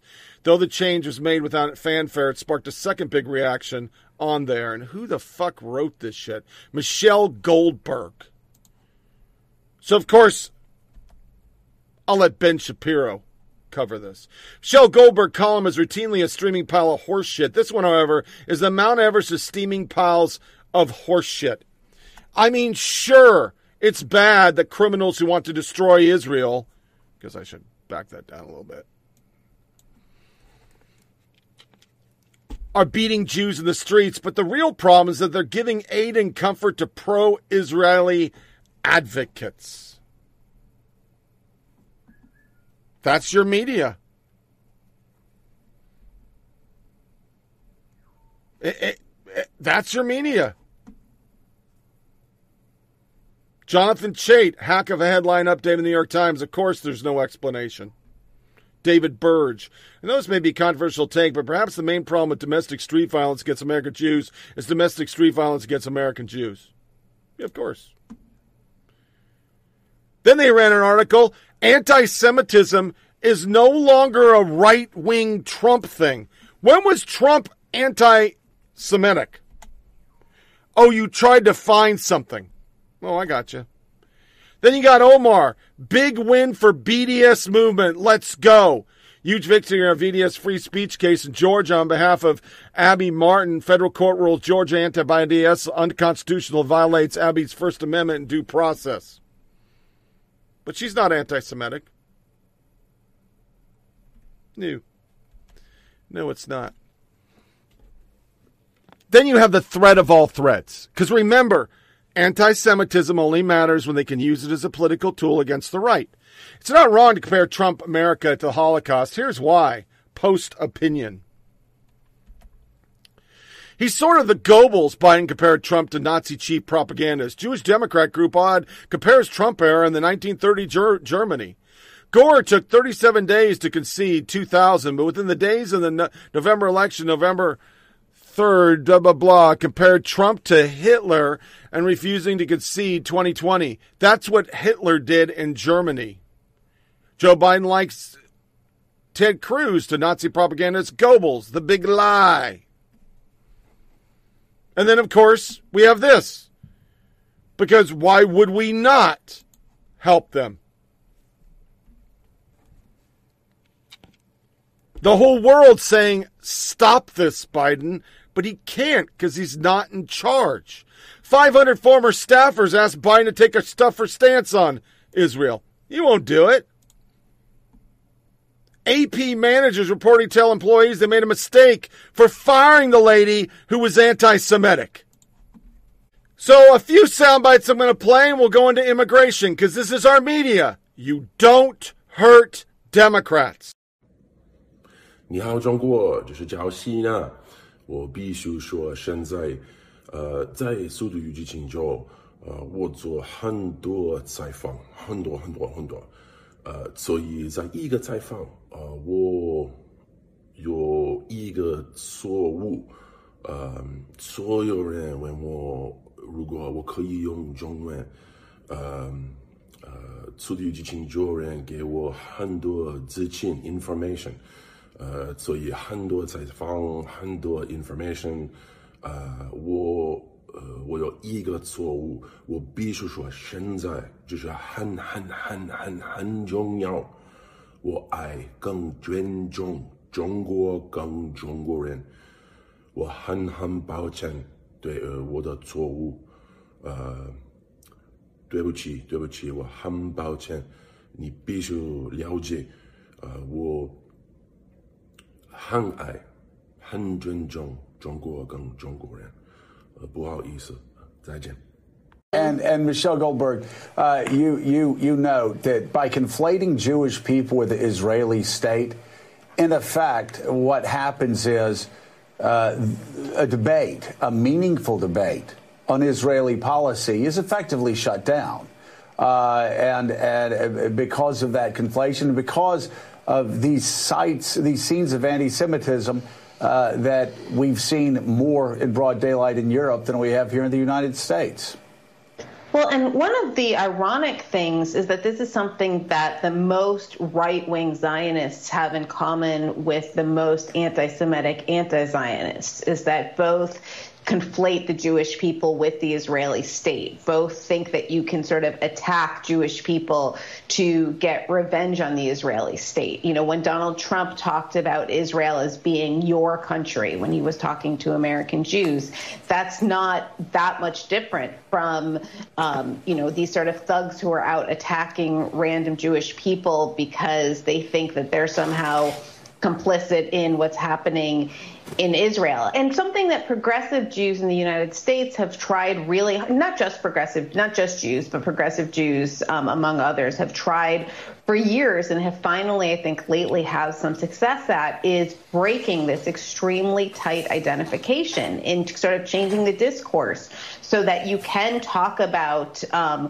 what are very real in many cases um, Israeli human rights abuses without being accused of anti Semitism. And, and, you know, do keep in mind, I mean, if you're looking for organizations that will critique Israeli policies without being anti Semitic, I'll direct you to adl.org because we've done plenty of that. Mm-hmm. Yeah, and you know, there has been uh, so much progress. And Jonathan, I've seen you and Al Sharpton talk about the importance of bringing communities together. Uh, after it seems every anti Semitic attack, I, I, see you on Al Sharpton's show. He said this yesterday we must be concerned with the anti Semitic attacks, and they must be condemned as strongly as attacks against blacks. We must speak out against all wrongs, or else we have no standing when we ourselves have been wronged. And uh, that's Al Sharpton. And and so and I also think that you know we talk about what politicians are saying, but I I would assume that when you when you talk about these people who are out there create um, committing these heinous acts, you know they're not getting their messages from the Democratic Party. I would bet they're getting their messages from the dark corners of the internet. The entirety of the the thing that animates now the Republican Party, which is to say the thing that George Will's talking about. What, what is the Republican Party? It's, it's now its basest part of its base. And the basest part of its base is, is animated by hate. And it's very hard to make a distinction between one kind of hate and another kind of hate. If you're Kevin McCarthy and you start denouncing hate, where are you going to stop? Because once you start to denounce this kind of hate and you take a stand, you now you're now surrounded by all kinds of hate, and the only thing that runs the GOP is hate. I pulled off that border one because the John Cena is embarrassing. Morning Joe brings on Goldberg after she writes that trash thing, and Heilemann trying to spin so hard with Goldberg that it's the left or the right. There, her last statement there, uh, well, they're not getting it from, uh, they're not getting it from the left. They're, they're, they're, they're getting it from the dark corners of the fucking internet. No. Why why would we why? Why? Why would we say it's the left? We got to protect the left. The left is our friend. The left gives us our ability to fucking censor people. Whereas the right would get involved and say, What the fuck, Chuck? What the fuck are you guys doing? It's fucking embarrassing. Just fucking embarrassing. Uh, immigration, I'd play a soundbite, but I'm not. They skip offenders. I mean, there's so much shit at the border. Nobody fucking cares. Mayorkas planning significant changes to ICE. They're basically going to get rid of it. ABC skips border crisis with DHS secretary talks travel instead. They don't even ask him a goddamn question. Senator Hawley tries repeatedly to get Biden DHS nominee crossing the border is illegal and a crime. They're not going to cover it. They don't care. They're not going to cover it. They need to replace you. They need a boogeyman. This is the this is CNN's homepage. All the shit in the world going on. This is their homepage. And you see what it is. QAnon, January 6th, MTG. We're not going to cover anything important. We're going to cover ice cream. Ice cream. It's all about fucking ice cream. Jake Tapper, I'm not opinionated. I'm a journalist. Really? Chris Cillizza. This is exactly how dangerous right wing media is to democracy. And an- analysis. This is how dangerous right wing is actually one of the many noxious developments of Donald Trump presidency was the rise of several caves news outlets that actually say things different than us and report about the Wuhan lab. Oh, that's interesting. Then Juan Williams leaves. Fucking this this is just God bless America. Do you have any self? Fox says rotating liberal co-host will appear on the five until liberal replacement for Williams is named. In other words, his POV won't won't disappear. The program returned to New York City studio next Tuesday. Juan Williams exit from the five, coming at a time when Fox has tamped down any dissenting views by reducing the prominence of Democratic leaning voices on the air. Here's my full story. Well, here's a story for you. I tune into CNN and MSDNC. I never see a Republican. I never see a conservative view ever. Meet the Press doesn't even bring conservatives on. Face the Nation doesn't. Jake Tapper doesn't bring them on. If they do, it's Cheney, a Democrat who believes if she doesn't get elected, democracy's over. Such a liberal idea. And then you look at this shit. CNN rating to the toilet tumbling over 70% since January. This is the tops. So that's uh, Fox, Fox, Fox, MSDNC, Fox, Fox, MSDNC, MSDNC, MSDNC, MSDNC. They don't even crack the top 10. But what do they do to improve it? New York Times. I lost my fucking shit on this. Just lost my shit. Are you kidding me? We're back to the Obama. Four years, the media and the Democrats blocked everything Trump did. They tried to tr- block the travel ban from China for COVID. And that was saving democracy. Now, McConnell again. 0% for America. Are you serious? 40% of all stories have Trump's name in it. It's nonstop. Chinese progressive outlet, propaganda outlet, paid millions to American newspaper and magazines, record show.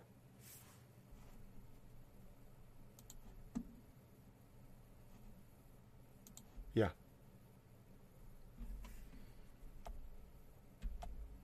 And then this nugget before we go into some race. On how, from Vietnam War to the present, aggrieved men cast themselves as discriminated against minorities. They're now a minority. That that's what they ran with. Yeah. Yeah, that that that's that's good shit. So, to end our media crap, I'll play a little bit of Acosta, who nobody watches, and we'll go into everything is racist. Republican Party, Matt Gaetz, Marjorie Taylor Greene is sort of the, the zombie Republican Party. Uh, Matt Gaetz and Marjorie Taylor Greene are, are roaming the countryside looking for brains to consume. And evidently, there, there weren't a whole, there wasn't exactly a buffet of, of uh, high minded people there uh, available down in Georgia last night. I mean, I'm sorry. You know, it's done. It's done. Paul Ryan is acting. Everything is racist. Everything is racist according to me. Everything is racist.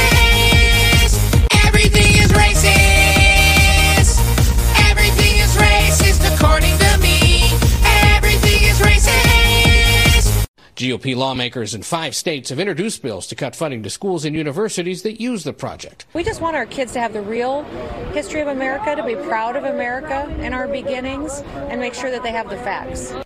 In response to criticism about the project's focus, the Times issued a clarification last year to its opening essay by Hannah Jones, noting that protecting slavery was a reason some of the colonists fought the American Revolution, but not all of them.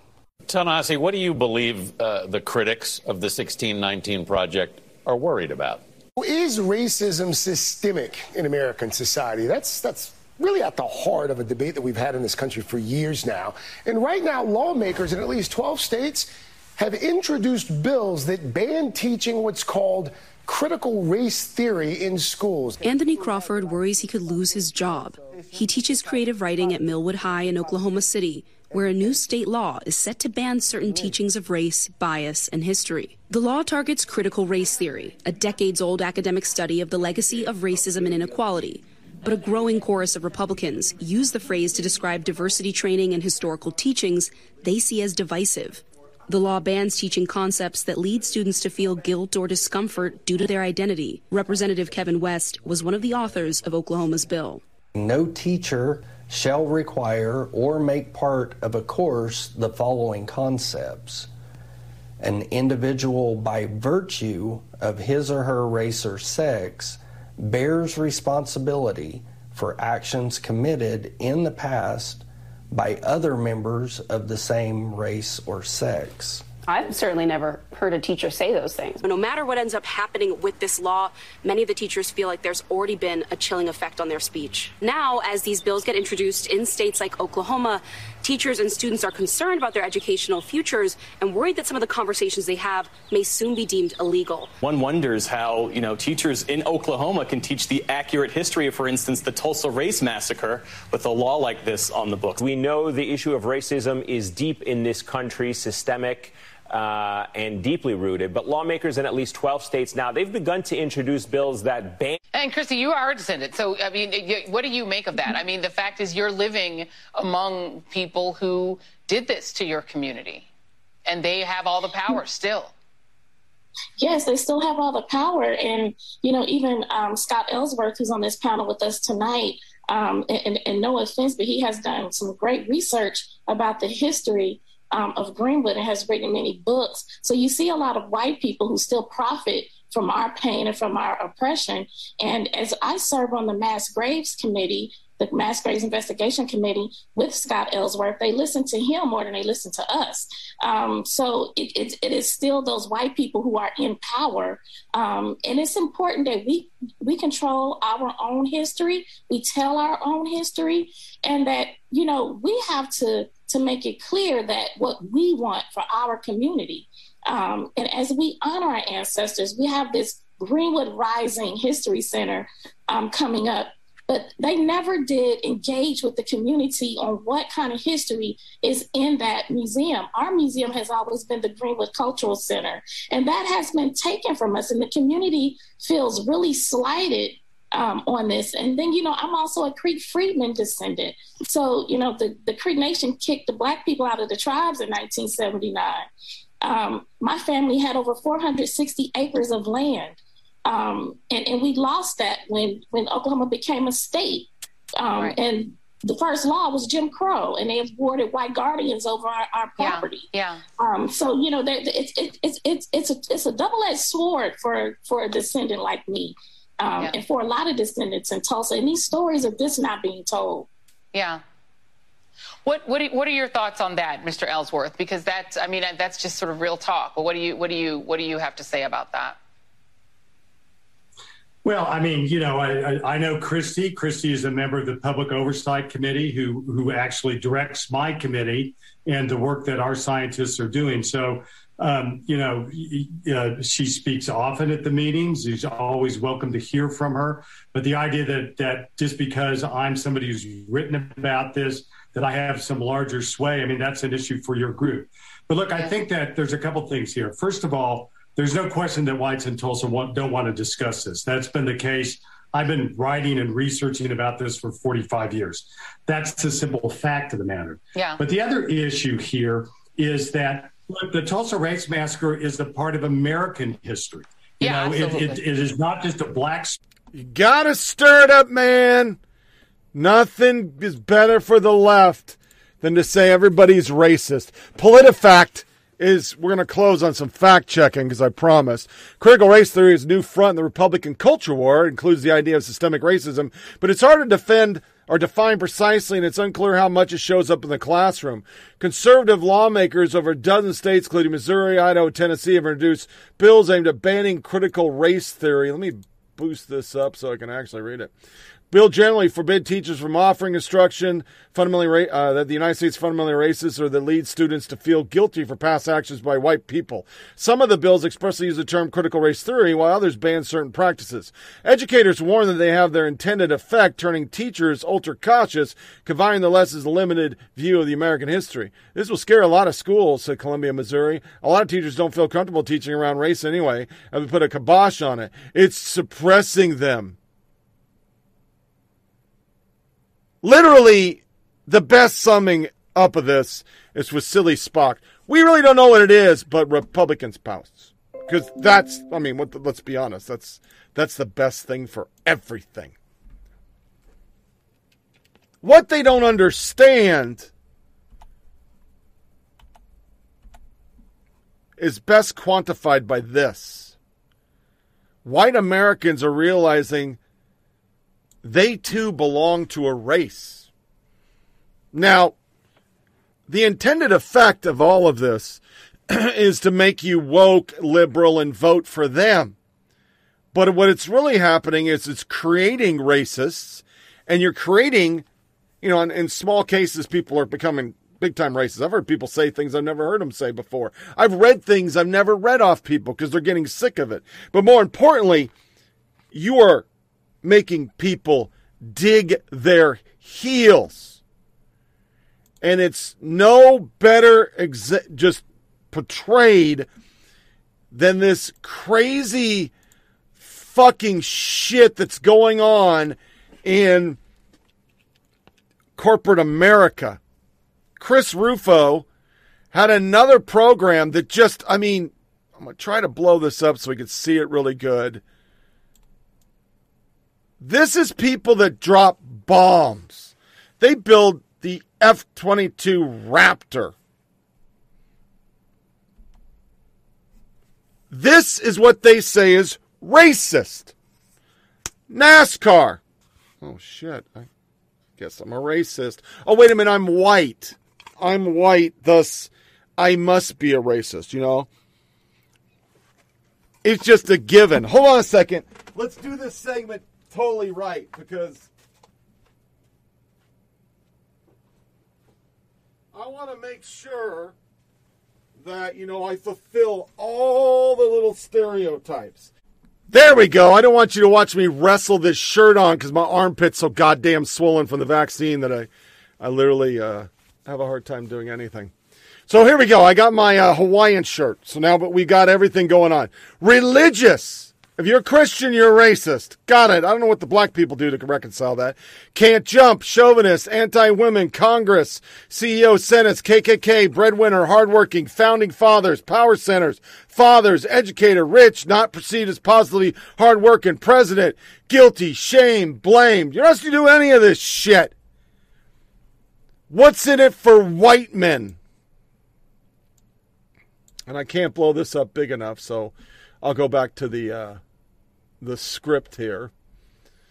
Okay. Oh, there's a whole bunch of free association, white men, old, privileged, reactionary, racist, golf, conservative, majority, Republican, don't listen, executive, NASCAR. Yeah. Okay. What's in it for white men? I understand my colleagues' life experience better, can more effectively communicate. Make your team better. No, it, this is just indoctrination. You just want everybody to vote Democrat. That's all this is about. I mean, come on, be fucking honest. Just be fucking honest. I wish they would be honest once in their fucking life.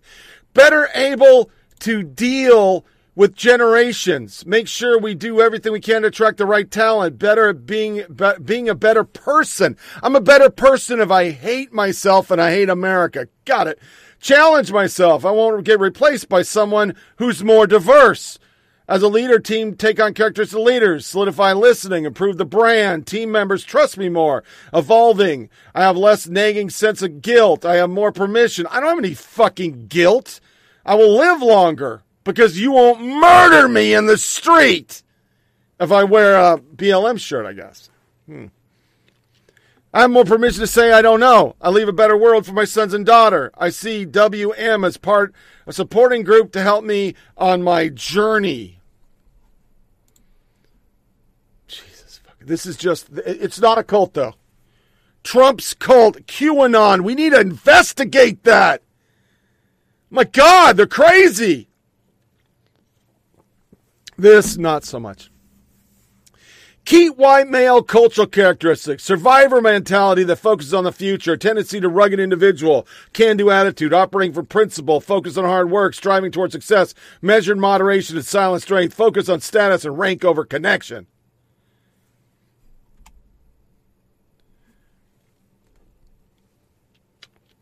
Success in white male terms is often linked to evaluating as one place in a hierarchy. Power and success is derived from a person's organizational status.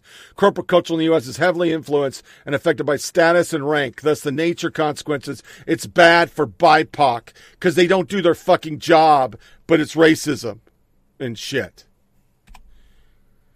white privilege st- statements. If I need to move, I can pretty much sure do that. I'll be able to rent or purchase affordable housing where I want to live. That's not true. Let me, um, I'm on the wrong slide. Hold on a second. This is going crazy because I keep flicking things. it's getting confused. Uh, I can go shopping without being harassed. Hmm.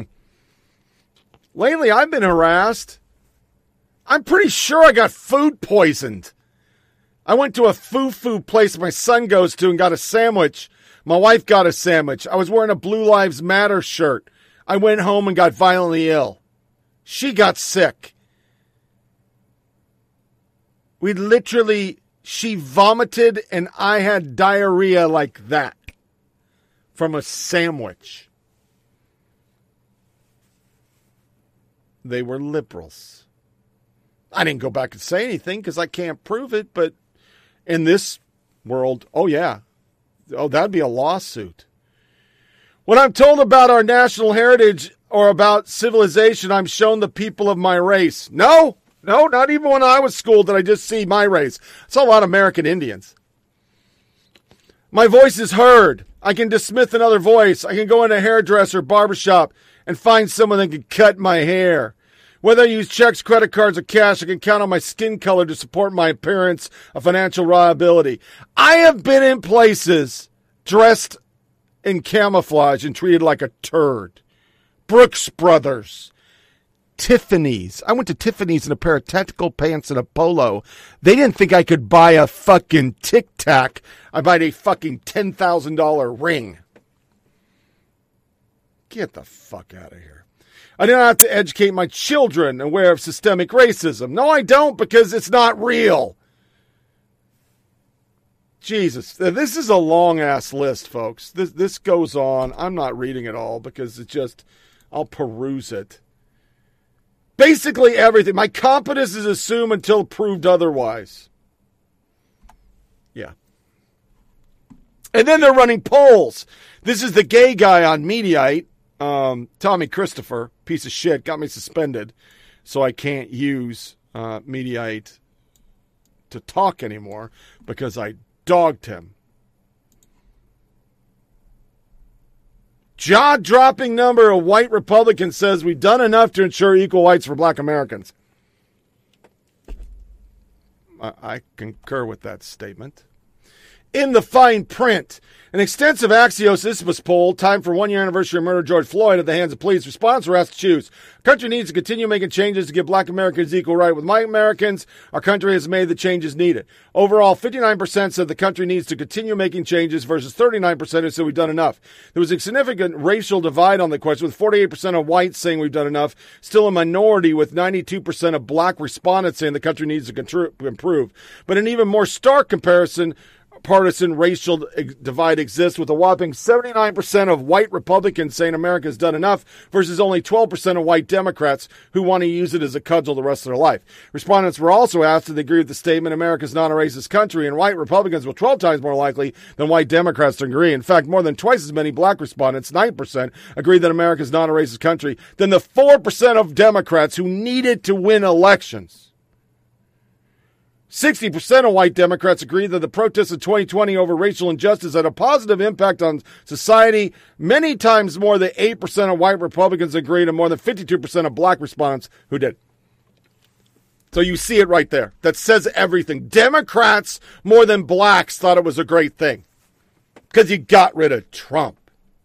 And that's the whole point of that revolution. American Psychiatric Association and since mental health professionals incorporate CRT. But yeah, it's just us being racist that we want to get rid of it. Yeah, okay. Science Journal, new internship alert as part of our commitment to foster diversity and inclusion. We're looking for a black candidate only. That's racist, but okay. And then you look at the national report card while we're all freaking out and CNN and MSDNC is losing their shit over these laws to stop CRT in schools. The national report card, fourth grade, 36% proficient. Eighth grade, 35. 12th grade, 22%. There was a statistical significant drop in science results for fourth grade. The Nation's report card. Can you link a sort? Not question you. National report card, science.gov. Wokeness, 90%. Sad side note some of the 12th graders in this report are vo- now voters and are activists yelling in our faces to follow the science. Good job, Dems. And then you got that teacher again in Oregon. This is why this report card's this way. Catherine Watkins, eighth grade humanities teacher at Cedar Park Middle School, and my pronouns are she, her, we, and us. Um, I'm going to say something that's not nice and not sweet, but it's true. If you're not evolving into an anti racist educator, you're making yourself obsolete in this field of profession. Um, our district is only getting browner and browner with our children. And so if you know, obviously you can't change your melanin, all right, but you can change your mind so that you can actually function in a, a district that is full of BIPOC children. So if you're being resistant, I understand that, but you're going to have to eventually come to the light because if you're going to keep with those old views of um, colonialism, um, it's going to lead to being fired because you're going to be doing damage to our children, um, trauma. And so, as we fire the teachers who sexually abuse our children, we will be firing the, the teachers who do racist things to our children, and traumatize them. And while our district might not be completely on there, um, OEA is working on it. All right. NEA is working on it. And so it's just a matter of time. So it's like you either evolve or dissolve. You've got to start walking with us. That's not racist. How about this? All white people are racists. University official who's white goes on an anti racist tirade. Debates about critical race theory often straw men about whether or not systemic racism is real. No number statistics or facts that I could offer up are going to convince people to see systemic racism if they don't want to. Yes, all white people are racist, and that all white people have been conditioned in a society where one's racial identity determines life experience, outcomes, and whiteness the norm and the default. That includes me. I don't hate white people. I hate whiteness. To distinguish between the two, please feel free to watch my recent live what is whiteness? Crt does not create oppression in name of oppression that already exists. For all white folks I invite you to take a moment today and reflect on your past year of racial reckoning. How have you been paying attention interrupting and holding yourself accountable? How will you commit and recommit to racial blah blah blah? Quit your job then. Quit your job. None of these people say that. If you really feel the system has given you a leg up because you're white quit your fucking job. And the problem we have across the board is this USA Today retroactively changed op ed to use woke trans language. It was from uh, May 27th. A now ca- uh, collegiate track athlete 2020 was ranked the fastest high school and female, blah, blah. But Mitchell wrote that she lost four women's state championship title, two all New England awards, blah, blah. The problem is that it's not what Mitchell wrote on the USA Today original published throughout their essay. She went back and changed everything because woke was more important than anything else. It, it was just more important. Our media doesn't care about facts. I mean, if they did, they care about this. So back to back, some more trans stuff for the Tucker event and Project Veritas. Clearly. Next, she tells us what she's found.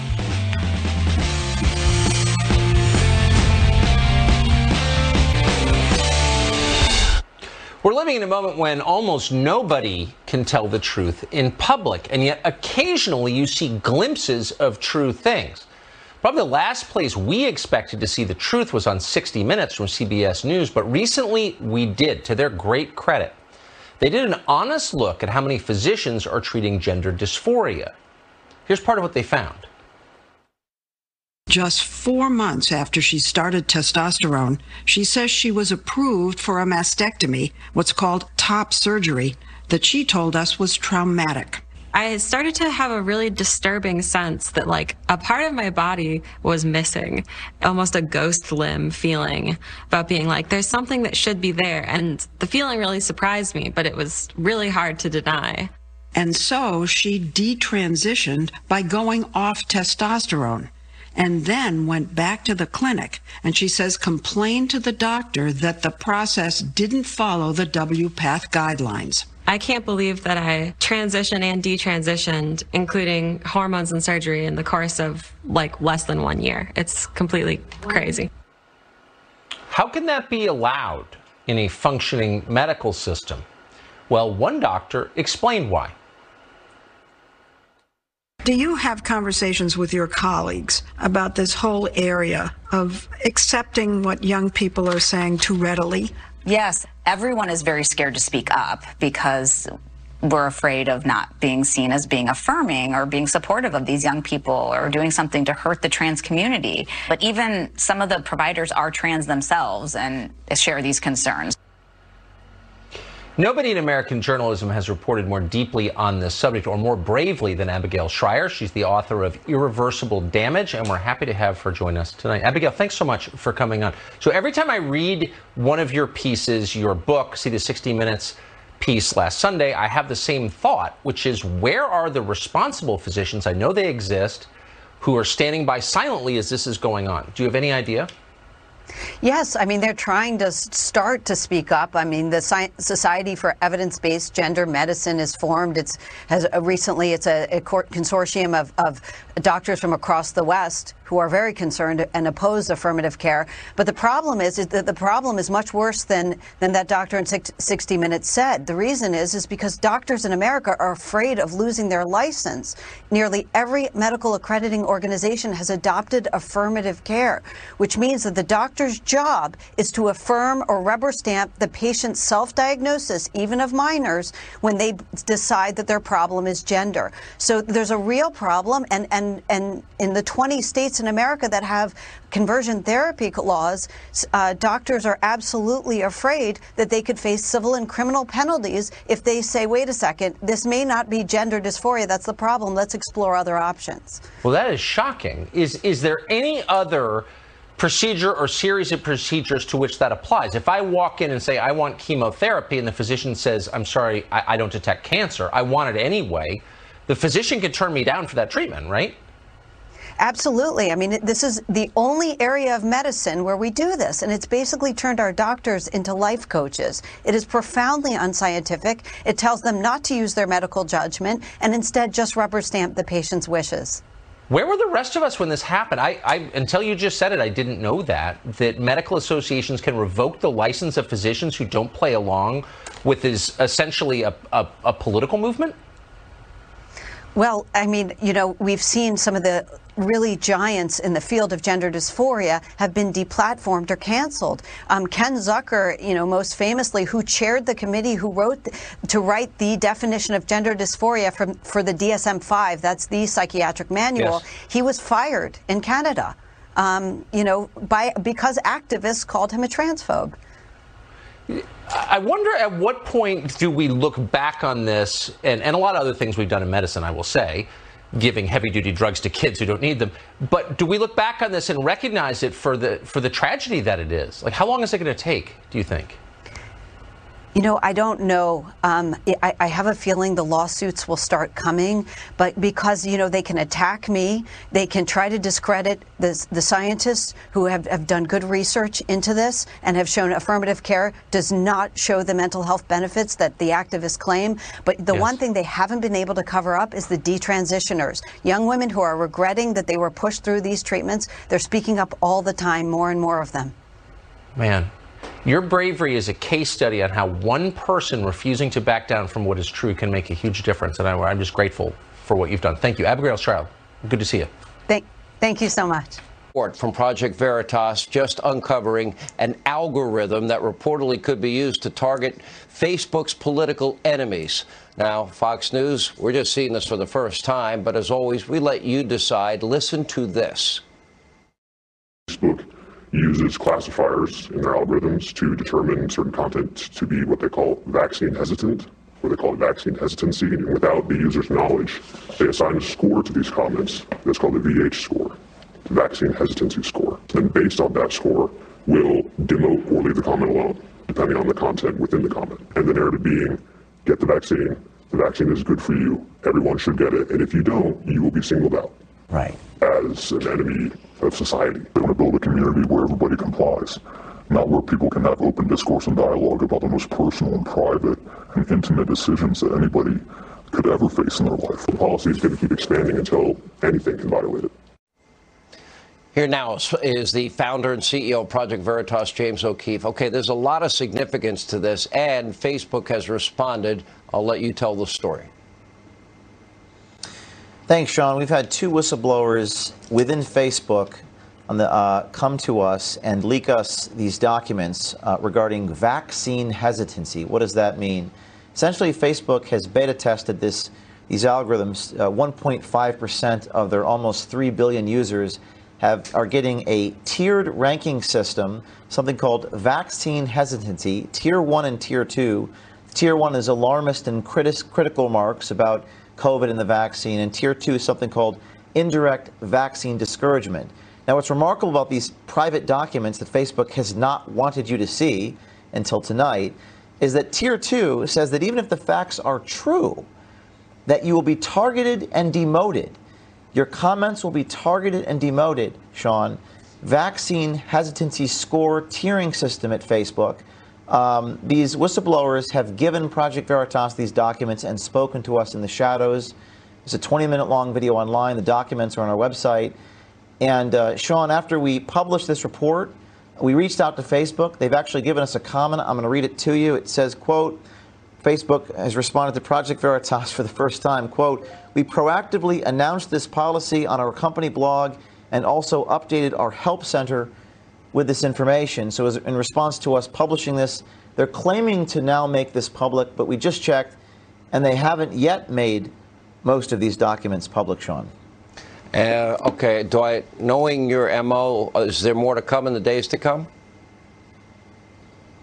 Yes, there's, there's more to come. Um, what's remarkable about it is that this has been private. They don't want you to know that they're doing this. To the first video, I can only say I've been talking about this for fucking ever. I have said it over and over and over on the show. It's not because I'm anti trans, it's not because I'm anti gay, it's because I actually looked at the data. Glad knows it. They're they're the first people to start the surveys.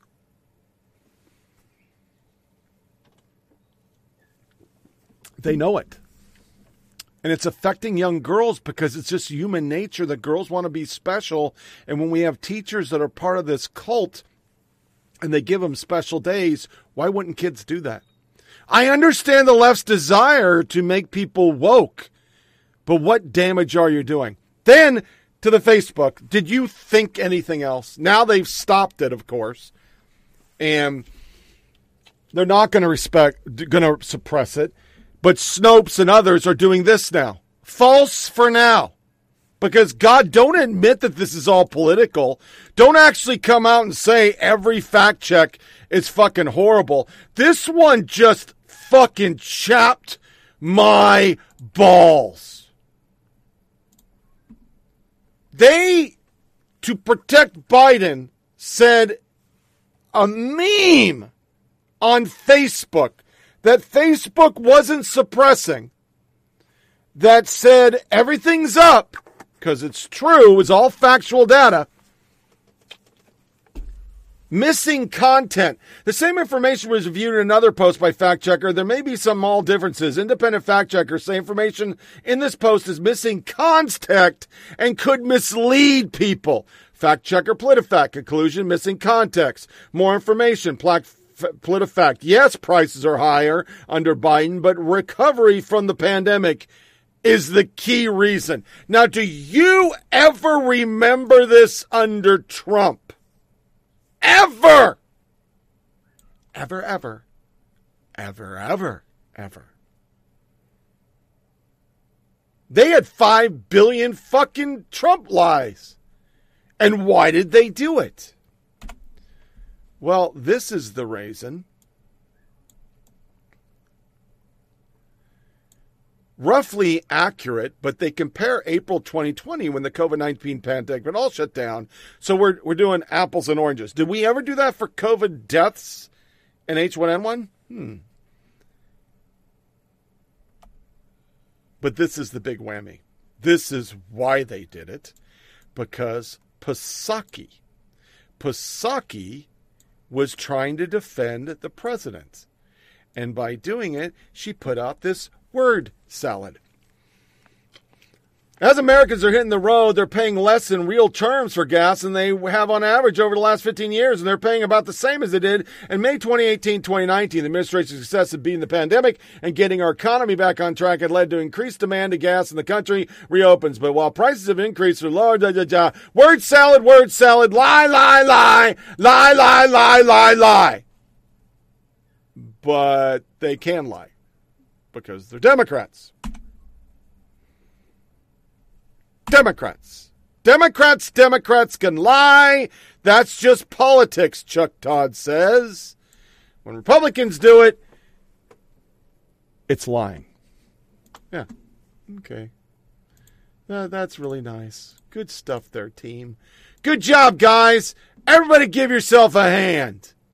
So, last night was a NASCAR truck series, and I had a lighter fare now, but there was a crash that was really bad. So, we're going to end the show with some NASCAR. The blood in my veins, oh. Ooh. But they never did ever live, ebbing and flowing, inhibited, limited, till it broke up when it rained down. It rained down like.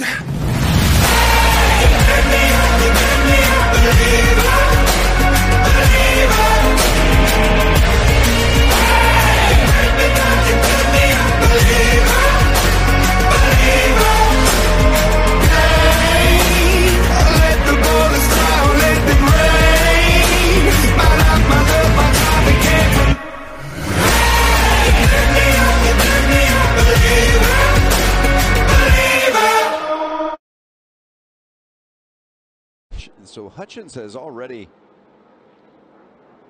had his issue and has come off the wall, but had been scrubbing the wall for a while yet. And then Sauter and Dollar came up. When you saw John Hunter was behind them, he still had a great deal of speed too. So uh, the caution hadn't, must not have been out yet. And the drivers didn't know that Hutchens was just going to be setting in the road. Oh. You could see Sauter would, wouldn't be able to see through the 51 truck of Dollar. And look, the speed that John Hunter has coming in there. I guess uh, Johnny's spotter, the veteran Tab Boyd, had radioed that he just did not see the 14 and where the 14 was on track. And, and you know, that's a similar spot, Mike, where we talked about earlier that seemed like maybe is a vulnerable position for the spotters. Yeah, that outside of turn on the exit of four as they come toward the trioval area. And Hutchens' truck is black, so that probably made it a little little more difficult to see at night against the the black asphalt. But um, man, look at all the stuff. And here comes our leader. Look at him bouncing through all the debris. He'll be fortunate if he didn't do some damage to his truck. Now watch, this is John Hunter Nemechek coming through all this debris and it's a testament they walked away from that. There was a smoking truck on the track, and all the officials in NASCAR were staring at it, and they didn't see the dude hit the wall, and those two guys were racing for position in Blazam. I mean, just vicious. I mean, but from 2001 when Dale Earnhardt died, I can't believe the safety in these cars. I've seen crashes that I saw back then that dude walk away with a limp, and they just walked the fuck out like nothing happened. It was crazy. But John Hunter Nemechek, which drives the number four Kyle Busch car, so we root for because my wife's a Kyle Busch fan. He won the race, so it was pretty exciting. I stayed up for the whole thing because I, I did. I still woke up at 5 a.m., but I stayed up and watched it. Today at noon, be known going for Noah Gragson right there. That's his, the number nine BRCC Bass Pro Shop fucking Chevy shit for Junior Motorsports. And then tomorrow night, MTJ Coca Cola 600, number 19, red, white, and blue. I'm going to try to stay up for that one, but I don't know if I'll be able to do it or not. So this wraps up another episode of Flyover Politic Podcast. Be sure it with your family and friends by going to foppodcast.com where you can get this show and the last show. You can also go to links to Rumble and SoundCloud to get every damn show we've ever done. Our next show is going to be on uh, Wednesday, Wednesday, Wednesday, 2 June, year of our Lord 2021. Until then, disconnect from all your devices. Don't give the yeah yeahs and tune back in for our next one. I usually do a summation, but I didn't do one today because it's pretty simple. Everything they're doing is a lie, from fact checking to Wuhan to whatever. We're going to talk about ice cream. We're not going to talk about facts because we started and we ended fact free. We're just not about facts anymore. With Trump, facts. This, not so much. And it's sad just sad. And I'm sure Wednesday it'll be still sad again. But tune in and thank you for listening.